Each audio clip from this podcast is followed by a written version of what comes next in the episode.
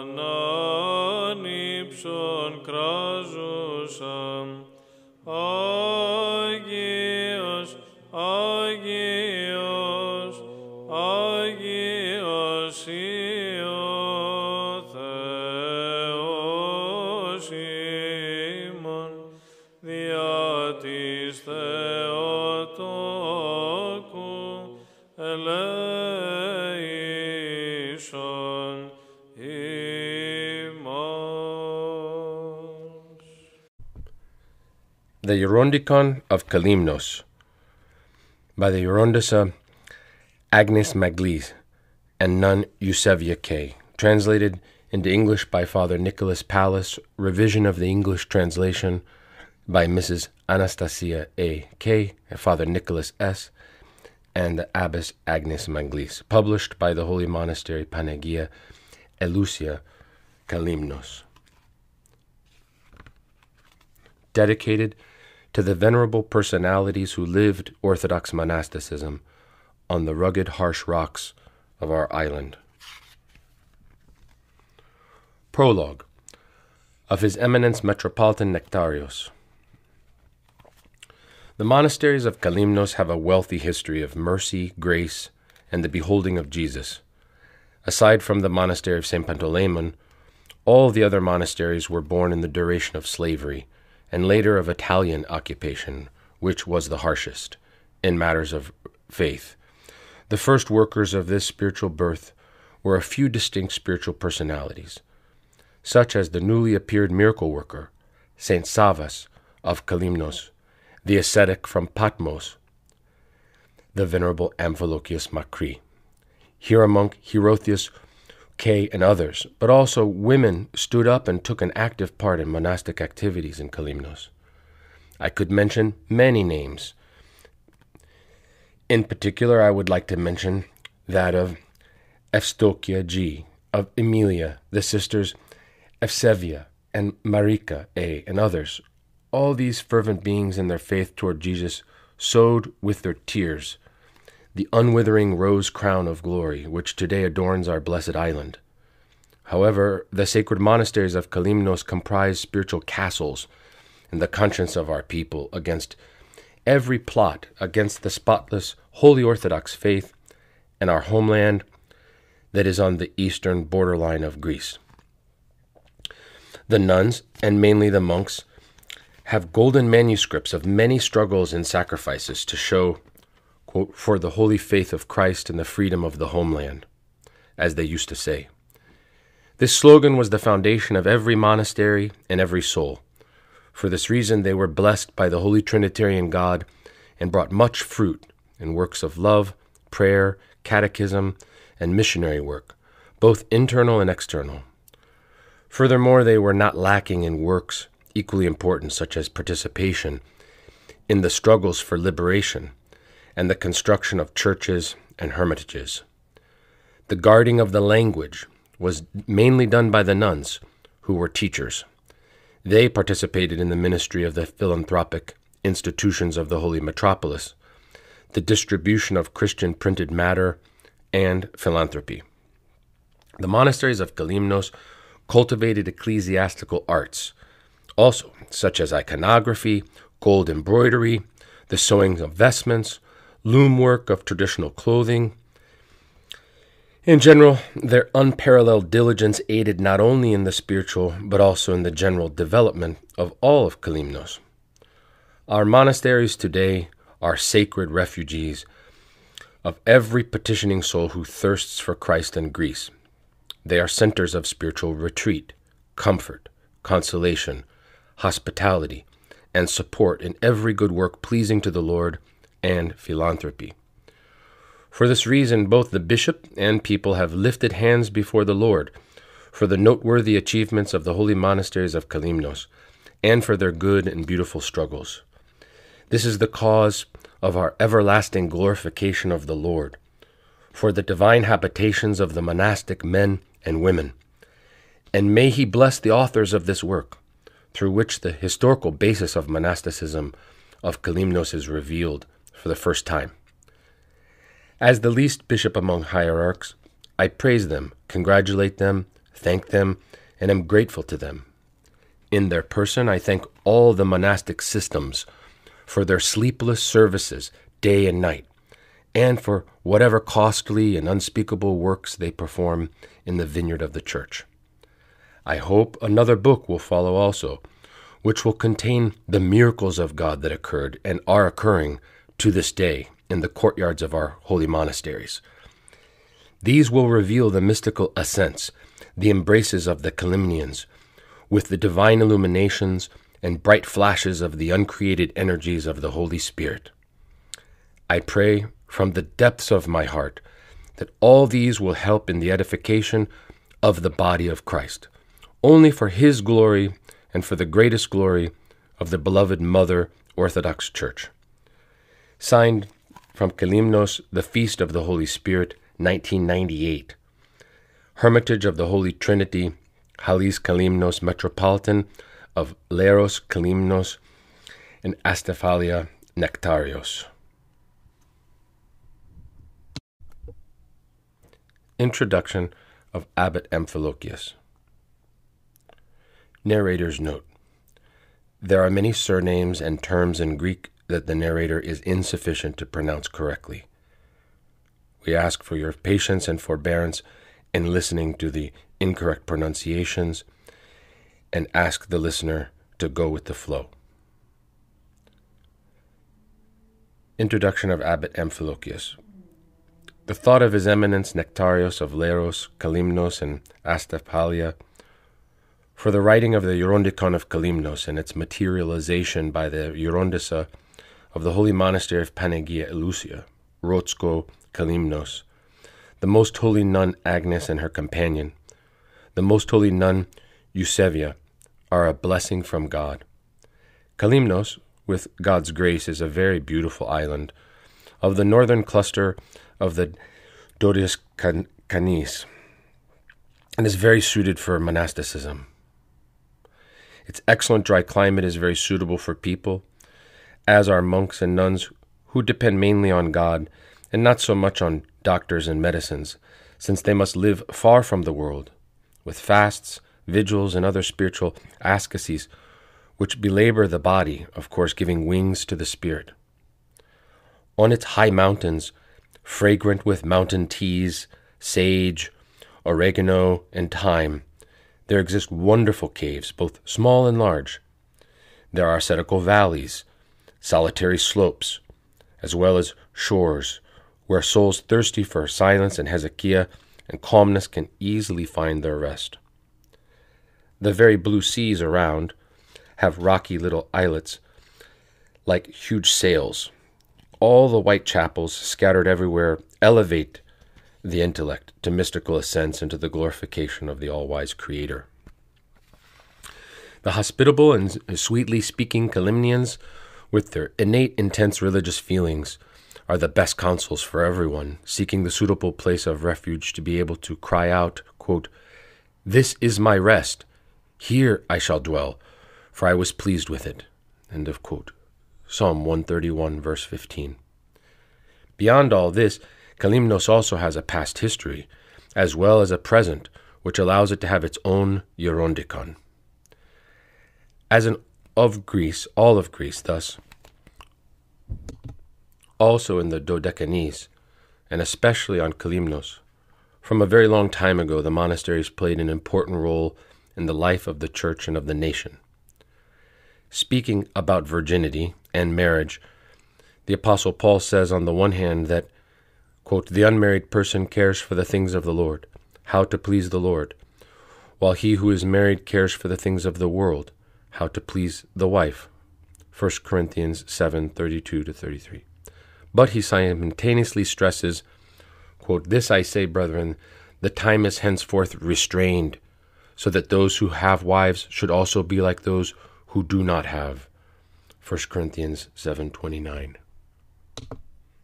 Thus, married people lived ascetically and had experiences of spiritual life. Furthermore, all the Apostle Paul's letters, in which he speaks of purification of the heart, illumination of the soul, or nous, acquisition of noetic prayer, ceaseless prayer, adoption by grace, and life in the Spirit, were sent to the churches in which Christians were married and lived with families. This shows that the first apostolic churches lived as monks and nuns live today in the holy monasteries. However, later on, after the cessation of the persecutions, Christianity became the official religion of the state and secularization entered into the church. Essentially, ascetical life was lost for the most part. Precisely then, monasticism was developed as an attempt to live the essence of the spiritual life. For this reason, the Holy Fathers stress that monasticism is the continuation of the apostolic age and life of the first church. Monks, nuns are those who live evangelically, who live repentance to the utmost degree, and try to precisely keep Christ's commandments. Every Orthodox monk or nun who lives correctly is an apostle of Christ, as well as a martyr and a prophet. Monastic life is prophetic, apostolic, and maritical. If we wish to see what the essence of monastic life is, we can live the Beatitudes of Christ. A monk begins with deep repentance and crying, which God's mercy offers, and purification of the heart. In the Gospel and the letters of the Apostle Paul, all the elements which comprise genuine and patristic monasticism are outlined. See the Archimandrite Hierotheus of Vlachos of Nafpaktos, A Brief Introduction to Orthodox Spirituality. To continue, the virtue which comprises the basis of monastic life is obedience. According to monastic tradition, the monk or the nun cannot do anything without the agreement and blessing of the Geronda. Before beginning and when finishing whatsoever service or task inside or outside of the holy monastery, he ought to kiss the hand of the abbot or abbess and seek their blessing. After obedience, another basic virtue is the complete opening of his soul and heart to the spiritual father, the elder, or the spiritual mother, Gerontissa. Every thought, worry, or temptation, the abbot must know to be able to guide the, un- the underling with God's illumination in the footpaths of the spiritual life. Eager obedience and clean confession will guide the monk to humility, without which holiness is not achieved. Something else important for a monk is possessionlessness, poverty. As St. Theodore the Studite says, everything must be common among the brothers or the sisters. The Geronda or Gerontissa must strive so that no monk or nun has anything of their own, not even one needle. Continence is very necessary for the monk or nun to live in the all delightful climate of purity of soul and body, and to have purity and virginity, which are of the basic monastic virtues. Every ascesis, however physical or spiritual, must be done with the blessing of the abbot or abbess, so that the struggler does not fall into extremes, which, according to the Holy Fathers, are of the demons. Fasting on the appointed days the ninths, fasts until the end of Vespers, and small prostrations, as well as the Large matanyas are certainly in the daily program of a monk's life. There are also exceptions, such as days during which the prostrations and the fasting are recalled, as Sunday and other great feasts. The abbot determines fasting and other ascetics analogous to the task and the idiosyncrasy of each monk. He who works physically gets a rule, while he who is working spiritually gets another. He who is strong in body and character gets a rule, and he who is weak gets yet another. Nevertheless, all these are helpful means and not a goal in and of themselves. A monk, say the Holy Fathers, is called to become a passion killer and not a body killer. The goal of a monk, the one thing is needful, Luke 1:42, is the purification of the heart, the illumination of the nous, and theosis. According to the passage of the apostle Paul, quote, Having these promises, beloved, let us cleanse ourselves of every pollution of flesh and spirit, performing sanctification in the fear of God. 2 Corinthians 7 1. Vigilance, nipsis, greatly helps a monk to obtain this purification, illumination, and theosis, which is constant watchfulness of the nous, in accordance with the Lord's words, quote, Be vigilant and pray that you not enter into temptation. Matthew 26:41. And the words of the apostle Peter, quote, "Be vigilant, be watchful. Your opponent, the devil, like a roaring lion walks, seeking whom to devour." 1 Peter 5:8. Also, the monologistic prayer, Lord Jesus Christ, have mercy on me. Kyrie Jesu Christe eleison me, which is also called noetic prayer, prayer of the heart, shows vigilance. According to St. Maximus the Confessor, vigilance keeps the nous pure of tempting attacks. Prayer brings great grace to man's heart. Then a monk, living in a climate of internal silence and calmness, does not think of anything else other than Christ. He longs for nothing else other than to pray ceaselessly to the beloved bridegroom of his soul, not having any other thought. For this reason also, the Noetic prayer Lord Jesus Christ, have mercy on me, is called, as we previously mentioned, monologistic prayer. So, Orthodox monasticism is reforming. It transfers man from the post fall state of sin to the pre fall and primordial state of dispassion and blessedness in Christ. Orthodox monasticism is furthermore a criterion of orthodoxy. In difficult times for the Church, the monks put forth their chests against every delusion and heresy and championed the Orthodox faith with danger and sacrifice of their lives. The non Greek theologian Hole observes that to this day monasteries have remained strong fortresses of Christianity, and that the Greek Church has many reasons to be proud of its monastics, because it owes them whatever good thing it has to this day. And truly, the saints of our Church, who come mainly from the holy monasteries, left us important works of civilization, which are the results of their own sanctified personality. Majestic churches and monastic complexes cause awe and admiration, such as Meteora, Simonopetra at the Holy Mountain, the monastery of Patmos, and so many others. There are frescoes which contemporary artists could copy with difficulty. There are wonderful ecclesiastical hymns with unparalleled literary value. But also in the area of philanthropy and national offering, the Orthodox monasteries were and are always the refuge of believers, and of everyone in general. Hospitals, old age homes, pharmacies, hostels, schools, and orphanages functioned in the past and continue to function in the holy monasteries to the great comfort and care of our suffering fellow man. In Kalymnos, monk Ezekiel was the teacher of the enslaved race of Greeks in the monastery of St. Pantaleon, a Hellenic training ground, just as similar ones existed in Patmos, Leros, Rhodes, etc. To this day, the social offering of the orphanages of Kalymnos and Rhodes is invaluable and are directed and served by nuns. General Makrygiannis characterizes the monasteries as the first championing fortresses of the Greek Revolution. From the monastery of the Holy Lavra in Morea, the revolution set out. The hero, George K., had as a hideaway the monastery of Panagia Prousiotissa. In the holy monasteries, the secret schools, the sacred schools functioned, thanks to which we did not lose our language and our faith. The national father, St. Cosmas Aitolos, from a monastery of the holy mountain Philotheu, set out to teach and support the enslaved Greeks, advising them to open schools so their children could learn the language of the gospel, Greek. He himself founded 200 such schools.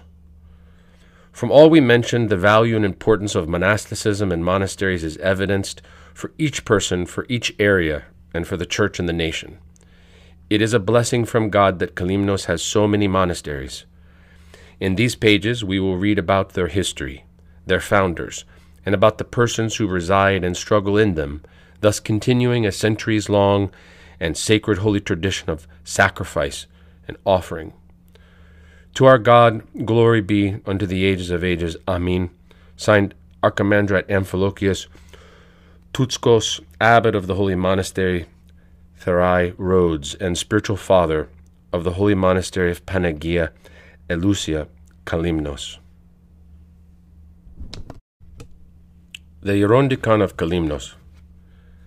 Monasticism is a controversial point of old and more recent times, which has Jesus Christ, the Theanthropos, both God and man, and his Virgin Mother as models. This sacred institution began in the Nitria desert and then proceeded to Palestine, Asia Minor, and the Bosphorus region.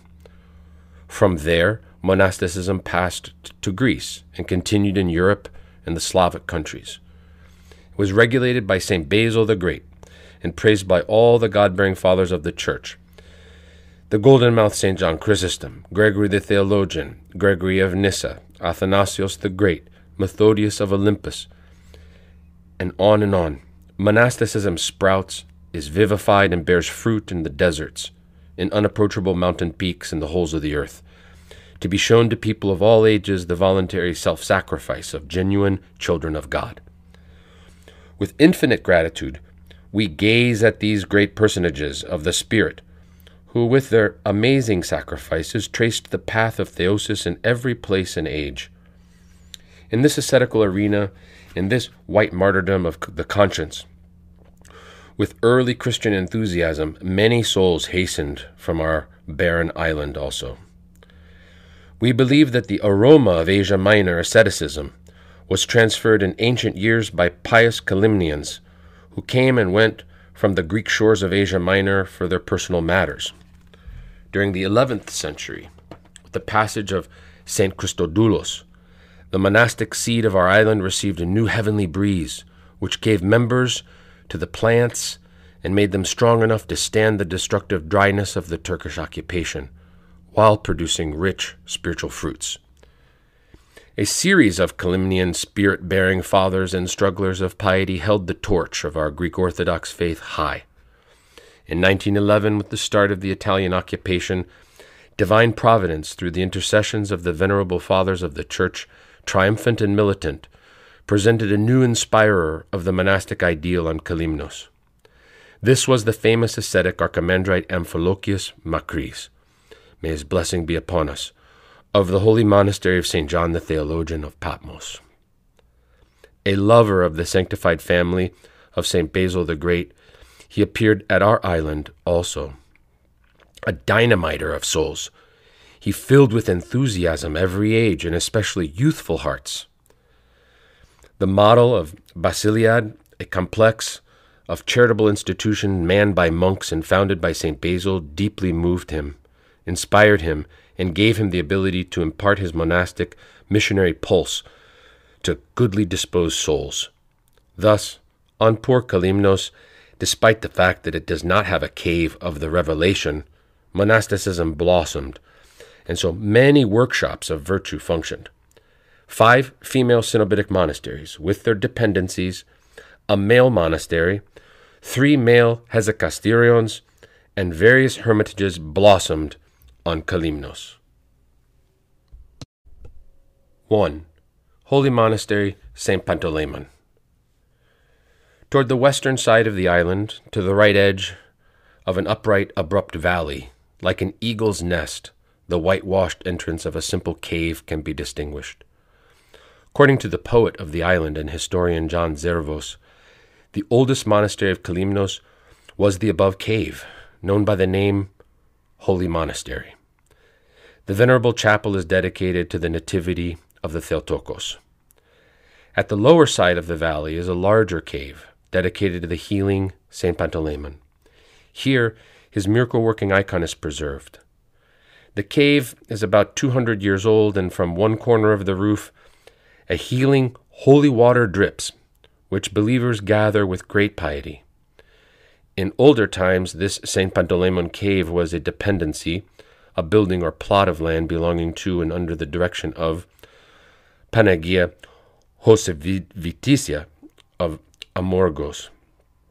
During Othon's reign, the above mentioned dependency was given by his mediation to his Calymnian adjutant, Callisperus. While Callisperus, admiring the disposition of his friend, the priest monk Gerasimos, to teach Greek letters to the children of their common homeland, Kalymnos gave the cave in turn to him. The aforementioned hero monk Gerasimos G came to St. Pantaleon's monastery in 1780. Till then he was a professor of the high school in Symi. He took refuge, however, in his homeland, having been chased out by the Turks. In this cave he found a secret school, where Greek children learned how to read and write in their own language. He taught as many children as had the capability. As a fervent patriot, he did not neglect to nurture the innocent childlike souls with the teachings of our faith and of our homeland. Here, quote, the first brood of letters of Kalymnos was formed. The hero deacon and great teacher Ezekiel Papostinas. In our time, this male monastery revived with the presence of the monk Gerasimos Zoumis, footnote, now a hermit on Manathos, who, with the spiritual guidance of the most eminent archimandrite Amphilochius Tutskos, and the aid of the current archimandrite Pantaleon L., now Bishop of Ghana, West Africa, and Seraphim Parkaridis, now abbot of the holy monastery of Paramithia in Rhodes, renewed the monastery, adding a new church in the name of St. Gerasimos of Kephalinia, a complex of cells, a large library room, and cisterns to collect water for rainwater. For a series of years from 1968 until 1981, with the blessing of the then Metropolitan Isidore, the elder Amphilochius Tutskos, a spiritual child of the venerable Amphilochius Makri, spiritually guided this holy monastery. Many prayerful vigils and liturgies occurred during this period, and many young people who lived more or less in the sacred area were shown to be faithful workers of the Lord's vineyard. As hero monks, they offered their services wherever they are Crete, Sparta, Thessalonica, Africa, and elsewhere. These last years, with the blessing of our current Metropolitan Nectarios, the most pious and most ascetical priest, Father Eusebius Mamakas, undertook to oversee the monastery. As a spiritual father, he comforts many troubled souls and liturgizes daily in his holy monastery or in the nearby female holy monastery of the Ascension, where he is undertaking the duties of a parish priest. Every Sunday afternoon at the clinic of St. Pantaleon, a supplicatory service to the Most Holy Theotokos is held, which the youth of the Christian bookstore, The Truth, organized. Many thirsty souls attend and receive strength in their spiritual struggle. We hope that with the active protection of His Eminence, our Metropolitan, we will again see a flourishing male brotherhood, which will continue the spirit bearing work of the founder, quote, the humble among monks Gerasimos, as it was inscribed in the old iconostasion, and that it will fill all the ecclesiastical needs of our area. In this manner, the longing of his venerable elder Amphilochius Makri will be fulfilled. His spirit will rejoice from heaven, because his children, as hierarchs, protect Orthodox monasticism, and proceed in the traces of the venerable fathers of our Church. It should also be mentioned that today many problems of the monastery were solved. The road leading to it was paved. The iconostasis, a work of amazing art, was made by the woodcarver M. Cavala. A large water cistern was made for the protection of the nearby forest. And finally, a Byzantine chapel of the Holy Protection was constructed. It would probably be good to mention that the Holy Monastery is used also by the metropolis for lectures, seminars, and inter Orthodox meetings. One of these lectures was given by the Academician, His Eminence Metropolitan of Pergamum John. The seminar, quote, Orthodoxy and Atmosphere, and the inter Orthodox event in 1988 were held here. At this event during the Vespers, at the monastery of the ever memorable Metropolitan of Odessa, Sergius presided. With these celebrations, the Metropolitan Nectarios projects not only the monastery, but in general the monastic loving Orthodox tradition of Kalymnos. The Sacred Monastery of the Annunciation, Argos, Kalymnos. 2. At the eastern edge of the graphic plateau of Argos, a pilgrim today sees the most ancient female Cenobitic monastery of the island, the Annunciation. Within the last two centuries, a prominent pioneer of female monasticism on Kalymnos stands out the Gerontissa Magdalene.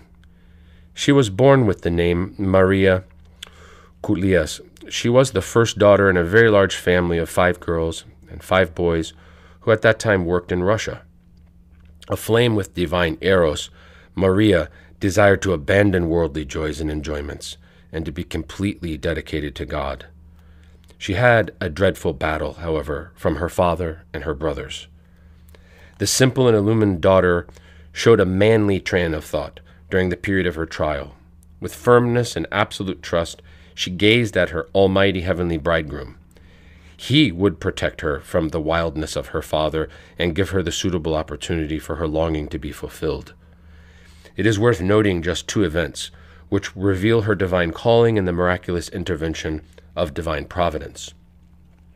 1.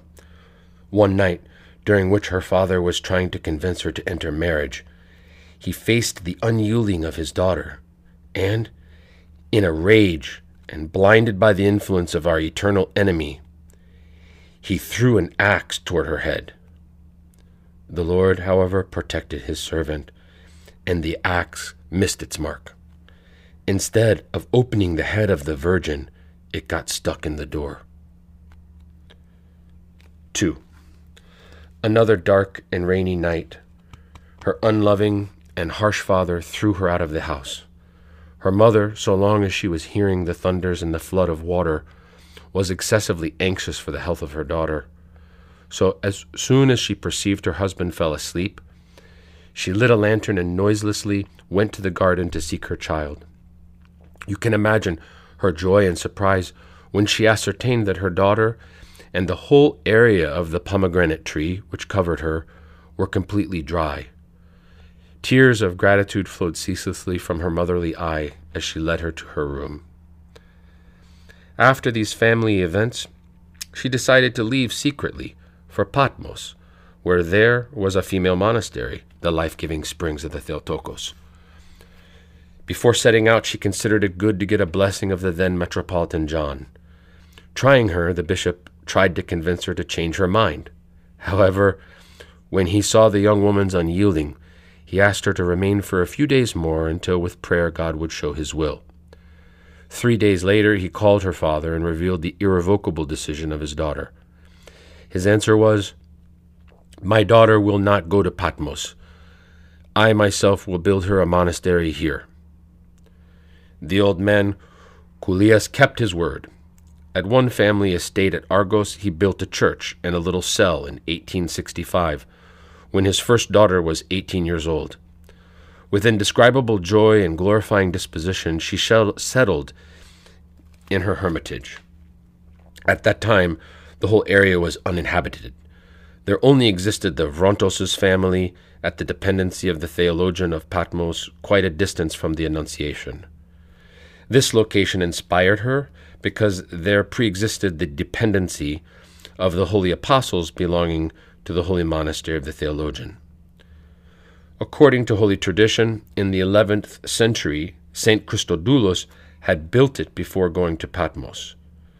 The young Maria's departure can be considered a fruit of the prayers and the tears with which the older venerable personalities drenched the plateau of Argos.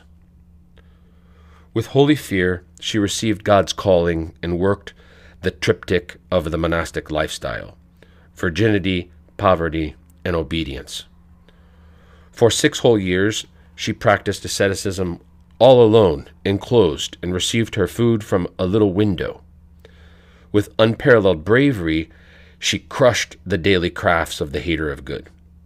One night, as occurred with St. Anthony, the demons filled the wall of her cell, the ceiling, and the floor with various insects at the time of prayer.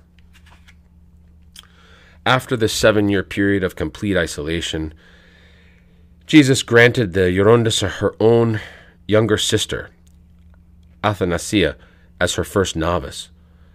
The decisive step of the two sisters opened the road to less daring souls but equally fired up with divine eros. God blessed their sacrifice, and they were quickly surrounded by a respectable number of sisters. The Gerontissa Magdalene had natural administrative gifts. With firmness and ascetic bravery, she governed the souls who surrounded her. She was a loving, caring mother for everyone. During her time, the monastery developed into a spiritual oasis for the island and especially for the poor families of the shepherds, who in time settled in the area. It would be a great omission if we did not mention the active part that the monastery of the Annunciation took in the serious ecclesiastical matter of autocephaly of 1935 during the Italian occupation. The nuns did not cower before the fascist power and harshness. With the symbol of triumph, the Holy Cross, in hand, they pioneered the great protest which our compatriots held then. There are still sisters alive today who received pitiless beatings from the occupier. One in particular was trampled upon with rage by a soldier's boot. During the period of the Second World War, the monastery of the Annunciation was tried very much. The resources of their maintenance was poor. The primitive industry of head coverings and the village looms could not function normally due to lack of materials. The protection of our Panagia was living, however. The few fields which they themselves sowed, God blessed, and they helped whoever went to seek their aid. The sisters relate that during the time of winnowing, about thirty individuals gathered around the threshing floor. At the end, the Gerontissa gave first to each one the amount which God enlightened her, and the rest she put in the sacks of the monastery. With a grateful heart, she saw the appointed sacks always filling with grain. At this time, the Hieromonk Kirill served as the spiritual father of the monastery. This unaviscerous, charitable, and loving, caring Athonite came from the island of Kos and served as parish priest of the sacred church of the Peace of God which belonged to Mrs. Vuvali. In previous times, the struggler, Father Hierotheus K. of All Saints, the ascetic Father Macarios K. of St. Catherine's, the scorner of earthly things, St. Savas, and the vigorous elder Cyprian V. of St. Catherine served successively.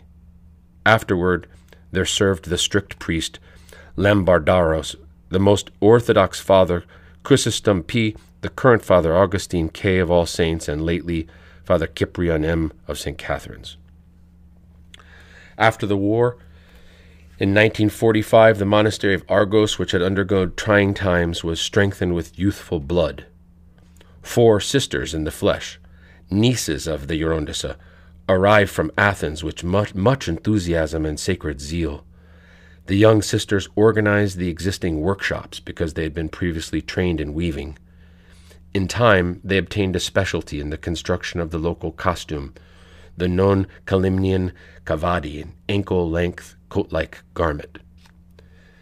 The then mayor, Drosos T., admiring the diligent work of the sisterhood, built and equipped them with a complete weaving shop. Subsequently, the benefactor Solon P gave the first capital investment for the buying of materials. All the younger sisters, like industrious honeybees, worked there in silence with inner prayer. Each visitor was moved when he saw the organized work and the revival of traditional cloths. The century old struggler, Gerontissa Magdalene, did not cease thanking the Lord daily for the amazing protection and progress of her monastery. Full of days, on August 3rd, 1952, at the age of 105 years, she reposed in the Lord, leaving a flourishing sisterhood of 24 nuns.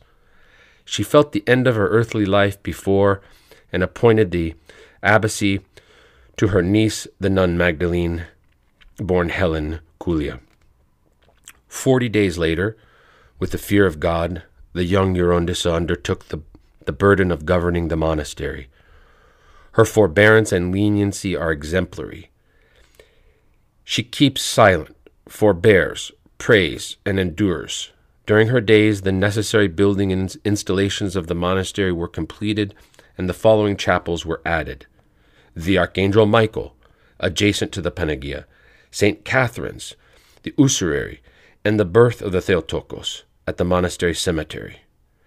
The parish priest of the monastery is the simple, good, and tireless Father Makarios Kambourakis. His aid to the monastery with self sacrifice and self denial is exemplary, outside of which he resides at a cell built at his own expense. The monastery continues acting as a spiritual and material benefactor to those who come. The miraculous grace of our Panagia, the Lady Theotokos, overshadows these compatriots of ours, both inside and outside of Kalymnos. Everyone hastens with piety and gratitude to mention the wondrous proofs of her loving care. Barren women have gained the joy of motherhood. Sick people were healed, and seafarers were saved. The Annunciation diligently maintains two dependencies at a small distance from the cathedral church of the monastery. One, St. John the Theologian's at Xeris, east of the plateau of Argos. The pious precentor, the elder John Skonidis, built this small church with the personal help of the sisterhood at the foundations of an ancient church. According to holy tradition, it belonged to the monastery of St. Christodoulos, and the whole area was full of vineyards. The wine was stored in great clay vessels, which were called xeres, from which the location gets its name. 2. St. Paraskevis, with her two chapels, of St. Mary of Egypt, and of the three martyrs Avivios, Gurias, and Samonas. That dependency is at the northern part of the plateau, a small distance from the ancient monastery of the Holy Apostles and of Panagia the Lady, an edifice of the ninth century. The chapel of St. Paraskevi was built during the Turkish occupation, at a time during which the construction of churches was literally forbidden by the occupier. For this reason, the church was begun and finished in one night. The overseeing investigation of the Turkish village police discovered the head builder and killed him. Despite all this, the church was not destroyed. During our days around 1960, the family of the Kaludia brothers strove at its own expense to build the chapel of the Three Saints. The inhabitants of the island, having as supporters the compatriots outside Kalymnos, also erected the chapel of St. Mary of Egypt. Later on, the precentor Skonidis added the cells in the cistern with a large cross, which dominates the area. 3. The Holy Monastery of St. Catherine. At the southern side of our island, at the wild area of Arvanidi, deep down, one can see with awe the Byzantine domes of the chapels of the Holy Monastery of St. Catherine. Chronologically, it is considered the second female monastery. One Sunday after the reading of the Holy Gospel, Matthew chapter 4, verses 18 to 23, the virtuous Maria I. Zaruni heard a voice telling her, quote, The nets you heard are not these, which bring out fish, but the complications of earthly life. Leave these and follow me. Immediately after church finished, the goodly disposed and chaste virgin decided to abandon the comforts of her home for Christ's sake. With sacred zeal, she ascended the slope of St. Peter's Mountain and went to her paternal estate, quite a distance, to prove a real victor over the world. She believed firmly that becoming a nun would help her fulfill the calling of the divine voice. Like a thirsty deer, she proceeded to find the springs of life. Quote, to you, my Christ, I dedicate all my heart and my will. You are my sole treasure. Prepare me to worship you eternally. Her lips whispered, and she abandoned herself to the sure hands of divine providence. The beginning was difficult. For three whole years, she lived the Zero Tricalo, a wall with rocks without mud, chicken coop. The soft daughter had to face the harshness of the wild area, the abandonment of her family, and all types of poverty. The attacks of the invisible enemy were very strong. At every moment she asked the Lord to grant her the weapons of the Spirit to struggle lawfully. Divine consolation did not delay. It was analogous and gave her courage to be brave and forbear whatever God allowed. We note just one notable vision of hers which she saw during the third year of her asceticism. One noon, at twelve, she saw a very beautiful daughter with a crown on her head and black rich garments. She grabbed her by the hand and led her to the place where the church of St. Catherine is today, and told her, quote, My daughter, make here on the rock a cross. And she wrote down with her finger a cross. Here you will place the foundation stone of my church. And who are you? Maria asked her. I am Saint Catherine, and the commandment is of our Christ, for my monastery to be made here.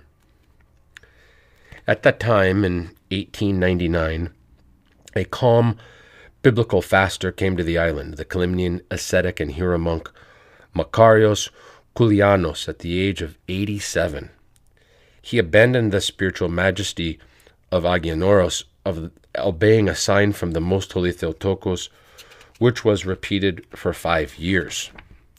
As soon as he was informed of the ascetical life of Maria Zeruni, he called her. Immediately after her first confession, at 22 years of age, he tonsured her a nun of the great habit, at the hand of Nicodemus Caraphilis, and gave her the name Macaria. The tonsure occurred at the skete of Panagia Chrysoheria on June 10, 1899. Among those present were ten young girls who did not return to their families. They immediately followed the tonsure nun. The battle from their families was bitter. Therefore, the girls were found abandoned, deprived of everything, even of their daily bread. However, the miraculous intervention of the saint was moving and strengthened the flame of the girl's sacred decision. One morning, an acquaintance brought to the monastery a can of wheat. From that, they ground one quantity and kneaded the bread of the week. With tear drenched gratitude toward their heavenly bridegroom, every time they went to get wheat, they found the can filled.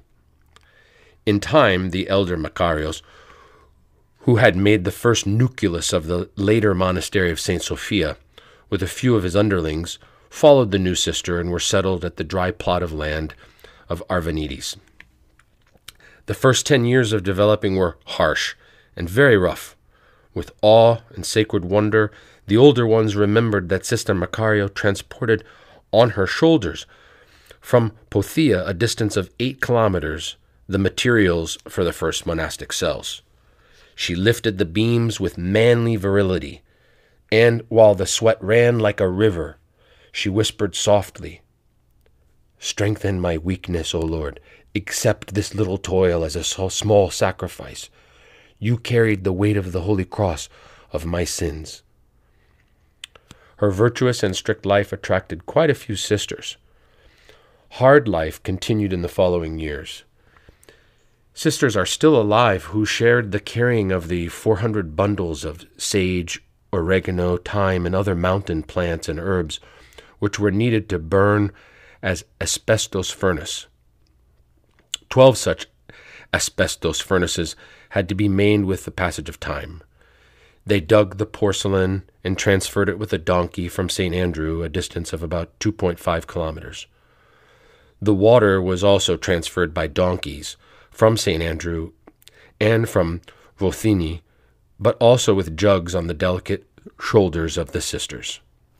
The aforementioned journeys occurred on mountain footpaths, which were very hard to traverse. They sowed, dug, reaped, and threshed on their own. They undertook foreign estates at a profit of 50% of the income. They received strength from ceaseless prayer, for all these from the gazing of eternal glory.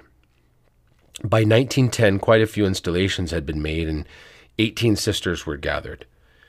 This year is considered as the beginning of the Cenobitic Monastery of St. Catherine.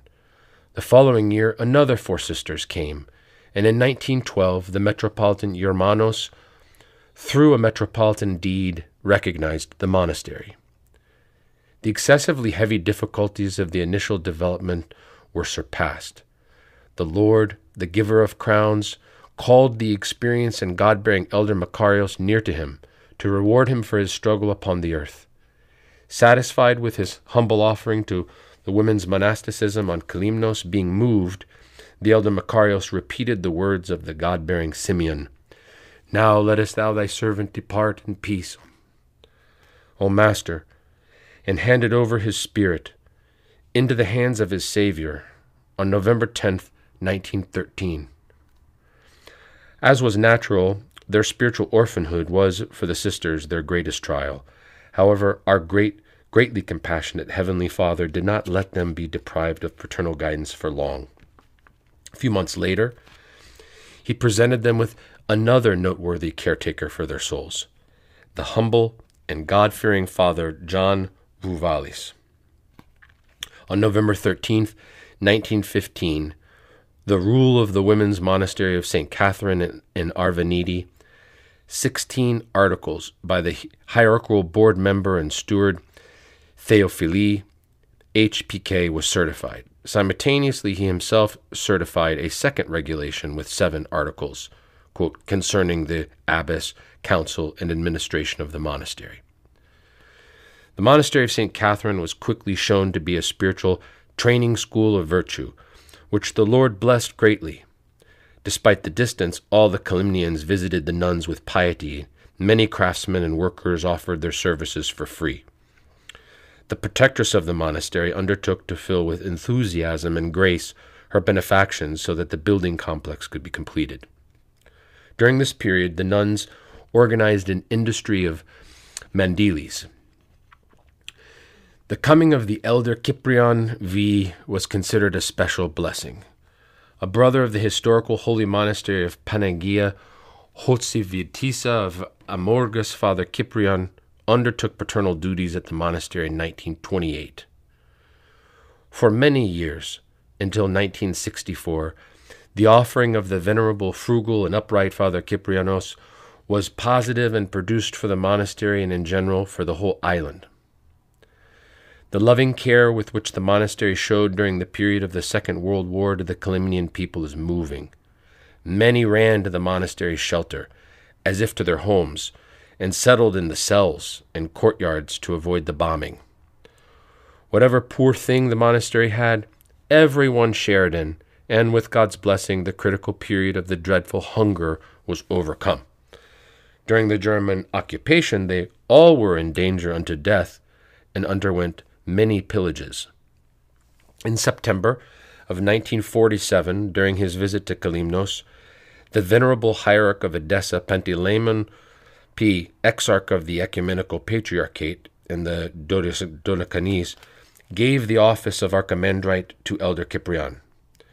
During his second visit, in November of the same year, Metropolitan Panteleimon consecrated the church of St. Catherine and the church of the ancestors of God, Joachim and Anna. Metropolitan simultaneously enthroned the Gerontissa Marika Zeruni, who, with an enlightened nous and motherly love, governed the sacred cenobium from its inception. Aside from her other monastic virtues, the Venerable Mother Macaria also had the gift of discretion. Worthy of admiration are the event, events which were preserved. 1. Pious Christians placed a young girl under her protection, whom they managed to break away from the nails of the devil, from a house of ill repute. The strict Macaria was altered into a tender mother. With much loving care, Macaria always kept the girl nearby, delivered of monastic burdens, and in the end, she handed over the girl's brightly garbed soul to the Lord.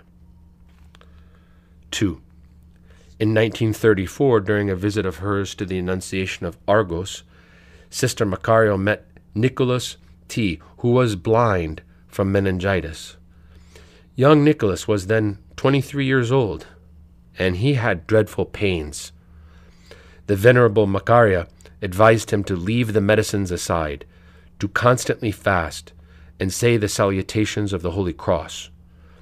With God's grace and through the Venerable Mother's prayers, all his pains stopped, but he continued to remain blind. She subsequently allowed him to come and go from the holy monastery, and disposed a nun to read patristic books to him. He was endowed with a huge memory and quickly learned all of the Greek horologion by heart, and the rudder of the church. In time, the Lord granted him to receive the monastic tonsure at the dependency of St. Cyprian from the venerable Elder Cyprian V. Until 1952, Nicholas lived both inside and outside the holy monastery, and he sold amulets against the evil eye and phylacteries. From the income of his, this primitive business, the courtyards of St. Catherine were made. In 1952, after the repose of the Venerable Macaria, Nicholas remained permanently inside the monastery until his repose in 1982. His task was to receive pilgrims with kindness and to counsel them with patristic teachings and examples. The venerable repose of Gerontissa Macario was approaching. As a very fruitful olive tree, she was preparing to be transplanted to the incorruptible garden of paradise. However, sweet Jesus wished to grant her the crown of one last struggle to number her in the choir of the venerable martyrs. He considered the painful illness of cancer to be a most appropriate martyrdom. For three whole years, with exemplary bravery and constant gratitude to the Lord, she forbore the unbearable pains of this dreadful illness. Daily, the gold of the venerable Macaria was made brighter in the fiery furnace of pain, to which voluntary fasting was added. During all these three years, she ate only a little boiled rice. Sister Synclitiki, who cared for her, had an order to secretly make the diligently prepared foods, which the love and dedication of the sisterhood provided, to disappear.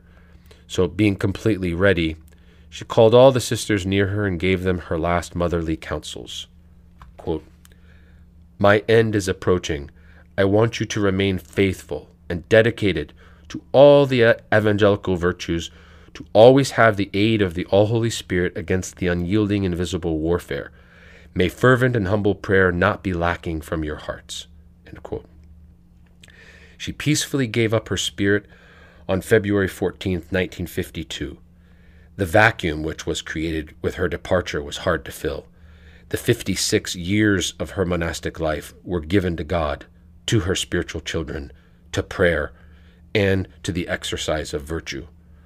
The Lord did not overlook all the athletic struggles of so many years he glorified her in heaven and upon the earth, with the fragrance of her holy relics prior to her burial. By the intervention of the Metropolitan Isidore at the time, on February 16, 1952, Sister Philothei was voted in as Gerontissa, but for personal reasons, she moved to the monastery of All Saints 40 days later. The sisters did not vote in a new Gerontissa out of respect for the aged Sister Eugenia, whom they left as locum tenens until the day of her repose on May 2, 1960. Now nun Cassian undertook the Gerontissa. In the world, Carolina K. was a beloved disciple of the Eldris Evstokia, the silent and humble abbess Cassian, after repeated visions, ended up in the monastery of St. Catherine and not at the Annunciation of Patmos, where her catechist had intended her to go. She was the ecclesiastical nightingale of the time. With her gift, she created sacred contrition for the con- congregation. Every Holy Thursday, a multitude of believers and the poet John Zervos went on foot to St. Catherine simply to hear the troparion of Cassian. Her charitable heart comforted in a variety of ways those who approached her. From 1968, with the active aid of the simple, unpaid, and fervent Hieromonk Cyprian Mikuleu, with prudence, simplicity, and love, nun Cassian governed her flock. Noteworthy is the struggle of the Kalymnian sister Euphrosyne, who previously lived as a rich aristocrat of Alexandria. In 1920, she came to the monastery, wearing two rows of golden coins which she hung on St. Catherine's icon. After the usual trial, she became a nun and was given the name Euphrosyne. Simultaneously, she undertook the very hard task of bread maker. Every day, she kneaded on her own 90 kilos of flour. While the loaves were rising, she would bring bundles of mountain tea and mountain plants needed for the stove, and subsequently place them in the stove. She did her task not only without murmuring, but with great joy and eagerness for 47 years. This complete offering of herself did not escape the eye of the all seeing God. Thus, at 94 years of age, at the dreadful time of her handing her soul over to the Lord, all the sisters pre- present heard a loud voice saying, Number her in the martyrdom of St. George and in the patience of Job. St. Catherine continued, even during our days, to dynamically offer her protection. Noteworthy is the case during which a Kalymnian of France demanded by force to take back an estate which some relatives of his had given to the monastery.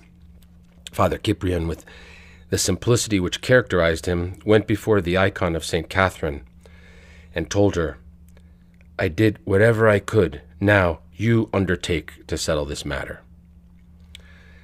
The saint intervened in a strange manner. A small bodied priest would appear in the owner's sleep, who imposed upon him to quit his demands. To the owner's amazement, when he descended to Kalymnos and visited St. Catherine in the person of Father Kyprianos, he recognized the small bodied priest of his dreams. This was enough for him to quit every demand. The holy monastery of St. Catherine continues her sacred mission today as well, since it always followed the old calendar. It receives and her embraces most of the old calendarists of Kalymnos and in such a manner offers precious services to the Church. It saves them from the deceptions of the other old calendarist factions who functioned also on Kalymnos. The monastery has two dependencies. One, the male hermitage of St. Cyprian, to the east of St. Catherine, at the end of the torrent which sets out from its estates, at the Vothinia area, a pilgrim sees an oasis surrounded by rocky and barren mountain peaks. This estate was bought for the monastery in 1921 by the monks Makarios M. and Theoclitos Rosos. These two monks sacrificed their calm ascetic life and worked hard in America to help the construction of the monastery, which did not have any financial resources. In particular, the monk Theoclitos is considered a contemporary martyr. He worked in the fiery furnaces of a weapons factory. One day, while a huge crane was transferring five cubic yards of dissolved iron at 3,000, 5,000, 3,500 degrees to the molds. The crane got cut. The bucket opened, and 30 individuals were instantaneously dissolved. One of them was the monk Theoklitos. Shocking is the miracle which followed. That same night of the occurrence, the nuns of Kalymnos saw him sitting next to the venerable Mother Macaria. With amazement and knowing he was in America, they told him, What are you seeking here? He answered, smiling, I am here first. Later on, they ascertained that he ended up at the monastery at the time he was burned. At the Vothinia estate in 1928, Father Cyprian V settled as elder of the monastery. With much toil and sweat, he built a few cells. In 1954, with the help of pious Christians, he also built the chapel of St. Cyprian. There he remained until his blessed repose in 1960. The estate was cultivated by St. Catherine's sisters. After Father Cyprian's repose for about a decade, the dependency remained without an elder. However, St. Catherine sto- strove to present another noteworthy monastic personality the charismatic and good and innocent, diligent faster, Father Cyprian M. His activity transformed the dry field of Vuthini into a fertile and income giving estate. From June 20th, 1985, the Lord presented another virtuous underling, the iconographer and excelling graduate of the Athonius Ecclesiastical School, Demetrios S. The elder and underling, with superhuman efforts, built the chapel of St. Macarius adjacent to St. Cyprian's and opened a deep well to benefit from rainwater. With the supervision and personal work of both, many works have occurred at St. Catherine's Monastery. The churches of Panagia, the Sweet Kissing, Glykophilousa, St. Philip, the three part Athonite style, a main church in the center, and two chapels on the sides, all connected as one building dedicated to St. Nicodemus of the Holy Mountain, Dionysius the Areopagite, Athanasius the Athonite, and Panagia of the entrance of the Theotokos was also built. Also, cells, wells, and courtyards were cemented. Electrical installations had occurred. In the courtyard behind the altar of St. Catherine's, a microscopic, charming chapel dedicated to St. Cyprian was built. In its center, Father Cyprian has made a proto Christian baptismal font in the shape of a holy cross for adults. There, any foreigners who wish to espouse holy orthodoxy are baptized. As of this writing, about 80 people have so far been baptized. On September 27, 1988, the monk Macarius was ordained a hierodeacon by His Eminence Metropolitan Nectarios and was renamed Theoklitos with eagerness and the fear of God, he helps his illness prone elder. At the dependency of St. Cyprian, many tired souls are led who experience the purifying grace of the mystery of repentance. It is worth noting the manner in which the miracle working icon of the sweet kissing Panagia came to Kalymnos. This holy icon was a beloved treasure of the iconographer Michael of Kafsokalyvia, Athos, who was from the island of Symi. For three consecutive nights, the Panagia appeared to him and told him to take it to Kalymnos, to the monastery of St. Catherine, because the island needed it. He considered that in ignorance he saddened the Panagia, and she sought to leave him. For this reason, wet with tears, he went to the cell of a Geronda who was endowed with the gift of clairvoyance and asked him to pray to God to reveal to him how he transgressed. The elder received the notification that the monk did not sadden her in any way, but she simply wanted him to transfer the icon to Kalymnos to help the island. Consoled but grieved by the departure, he was obedient to the Most Holy Theotokos' will and transported the precious holy icon. From then until his death, he visited it every year. 2. St. Andrew, which is at the southern shore of Kalymnos at a height of about 250 meters from the sea, was bought also in 1921 by the aforementioned monks Makarios M. and Theoklitos R.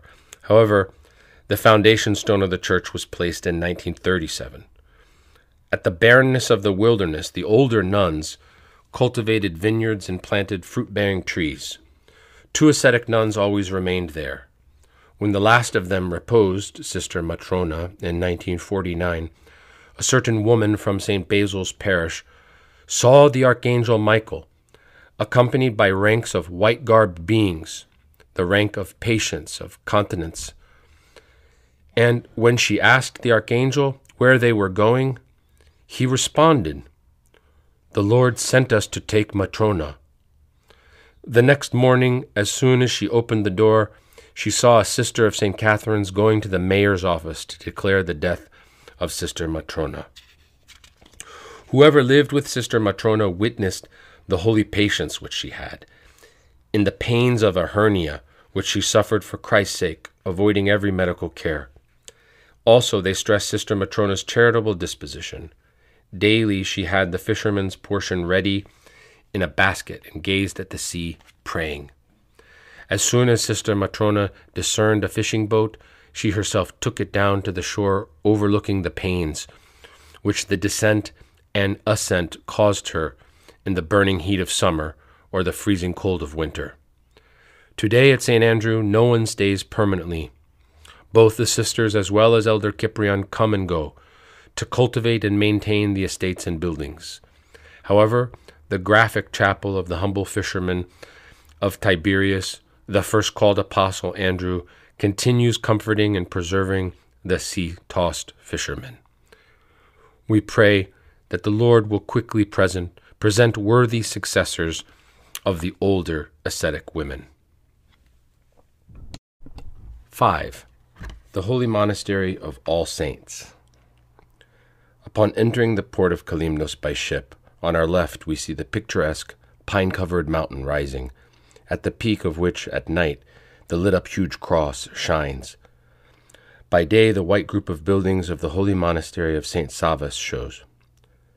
The founder of this monastery was, at the end of the nineteenth century, the ascetic and charitable priest monk Hierotheus Kourkouris from 1844 to 1924. With a small monastic sisterhood over whom the humble and hospitable struggler, the eldress Thekla Alhuzuzu, presided. Father Hierotheus was a contemporary of the ascetic Maria Z, founder of the holy monastery of St. Catherine. He often urged her to abandon the then wild and dangerous area where she stayed and come to the little monastery of All Saints. However, as a desert loving dove, she remained firm in the ascetic urging of her soul. The experienced, yet under Hierotheus with the purifying power of prayer and asceticism, and his enlightened teaching, kept the Kalymnians and the Greek Orthodox there their train of thought flourishing during the black years of slavery. His monastic lifestyle had the seal of the life of the Holy Fathers of the Church, and comprised a precious spiritual inheritance for the following generations. Our Lord rewarded his selfless offering, and today his bones are alongside the reliquary of St. Savas, exuding a fragrance. After the passage of two years from Father Hierotheus's repose, according to his own prophecy in 1926, the Heavenly Father led the steps of another venerable personality to this quiet and sanctified corner of Kalymnos. This was Father Savas the Athonite, the Josevite, that is, he spent time as a monk on Mount Athos and time in a cave belonging to the Joseva monastery, the iconographer and spiritual father. Father Savas met Kalymnos through Gerasimos Zervos, the son of Father Cleanthes, who bought the grounds which are above the monastery of All Saints toward the west. Gerasimos Zervos strengthened him financially as well. With ceaseless fervent prayer and contrition, St. Savas depicted the divine, meridical, and venerable personalities of our church in an Athonite style. Simultaneously, St. Savas worked manually, helping the workers in the construction of his humble monastery. He was a strict faster. According to Monk Savas of the Holy Cross, who was his underling, St. Savas avoided even fruits. Once, Monk Savas related that upon receiving St. Savas's blessing, he planted a few vines in the courtyard of his cell. As soon as the grapes became ripe, St. Savas ordered him to uproot them. The underling, Monk Savas, pitied them and left one at the end. Geronda, shouldn't we leave just one to make a little shade? Take that out, too. These things are not for monks, was the answer. St. Savas eagerly interrupted his various occupations to comfort each tired soul which visited him. He was simple, loving, caring, and an excellent spiritual father. for the sake of the healing of soul and the strengthening of our faith in the difficult years of the Italian occupation, many times St. Savas sacrificed the quiet of his hermitage and descended to the city, as did St. Anthony early on. He did this to fire up the faithful and the patriotic feeling of the people. In the three year period during which the church is closed due to the autocephaly, footnote, an attempt of the Italian occupiers to make the Dodecanese church independent of the ecumenical patriarchate, which the Italians and the Italian minded Campanelli, the followers of the Italian who rang the church bells during the above three entire period, attempted, and the chameleon people attended liturgy in all night vigils, which Hieromonk Savas organized in the little church of All Saints. At the Analogion, the chanter's stand, a group of young women chanted with fervor and chastity. They were the future nuns of Geronda Amphilochius Macri, with the teacher Calliope G presiding. Many souls nostalgically remember those contritionate divine liturgies. For them, it was a spiritual symposium and a source of strength which encouraged them in the harsh struggle against Frankish diplomacy. In 1952, four years after St. Savas's repose, the monastery of St. Savas began functioning with the first nucleus of people, that is to say, Gerontissa Philothei, and three other sisters, Fevronia M., Christonymphi B., and Parthenia D., who came from the monastery of St. Catherine's. From their childhood, these sisters they used to visit Father Savas with their parents, and there, where they were playing with a charming mood, Father Savas would often tell them, You will become brides of Christ. Pointing to the cell of each one, he added, Here will be your little cells. When they grew up and continued having the monastic train of thought alive, he urged them to remain at his poor hermitage. They responded that the organized monastery of St. Catherine drew them more, However, with his gift of clairvoyance, he would tell them with simplicity, Here, here you will come, here you will come. Finally, they all ended up there, where they desired, but Nun Philothei had a strong censure because to some degree she disobeyed her elder father Savas and did not make did not go to the monastery of All Saints. Her Gerontissa, Macaria, to calm her troubled conscience, sent her to receive forgiveness with a prosphoron in hand. The saint, with his paternal loving care, comforted his former underling, but in the end, with certainty, he told her, Here, here, one day you will come here. And the prophecy of the venerable father took reality. Through a metropolitan deed of March 23, 1952, during the hierarchy of Metropolitan Isidore, the holy monastery was officially proclaimed, and Gerontissa Philothei was enthroned as abbess. Daily, she prayed with tears for the progress of her monastery. With the miraculous grace which poured out from the tomb of St. Savas, the meek and compassionate heart of the Gerontissa gathered new strugglers. With respect and activity, she tried to complete and finish the building complex.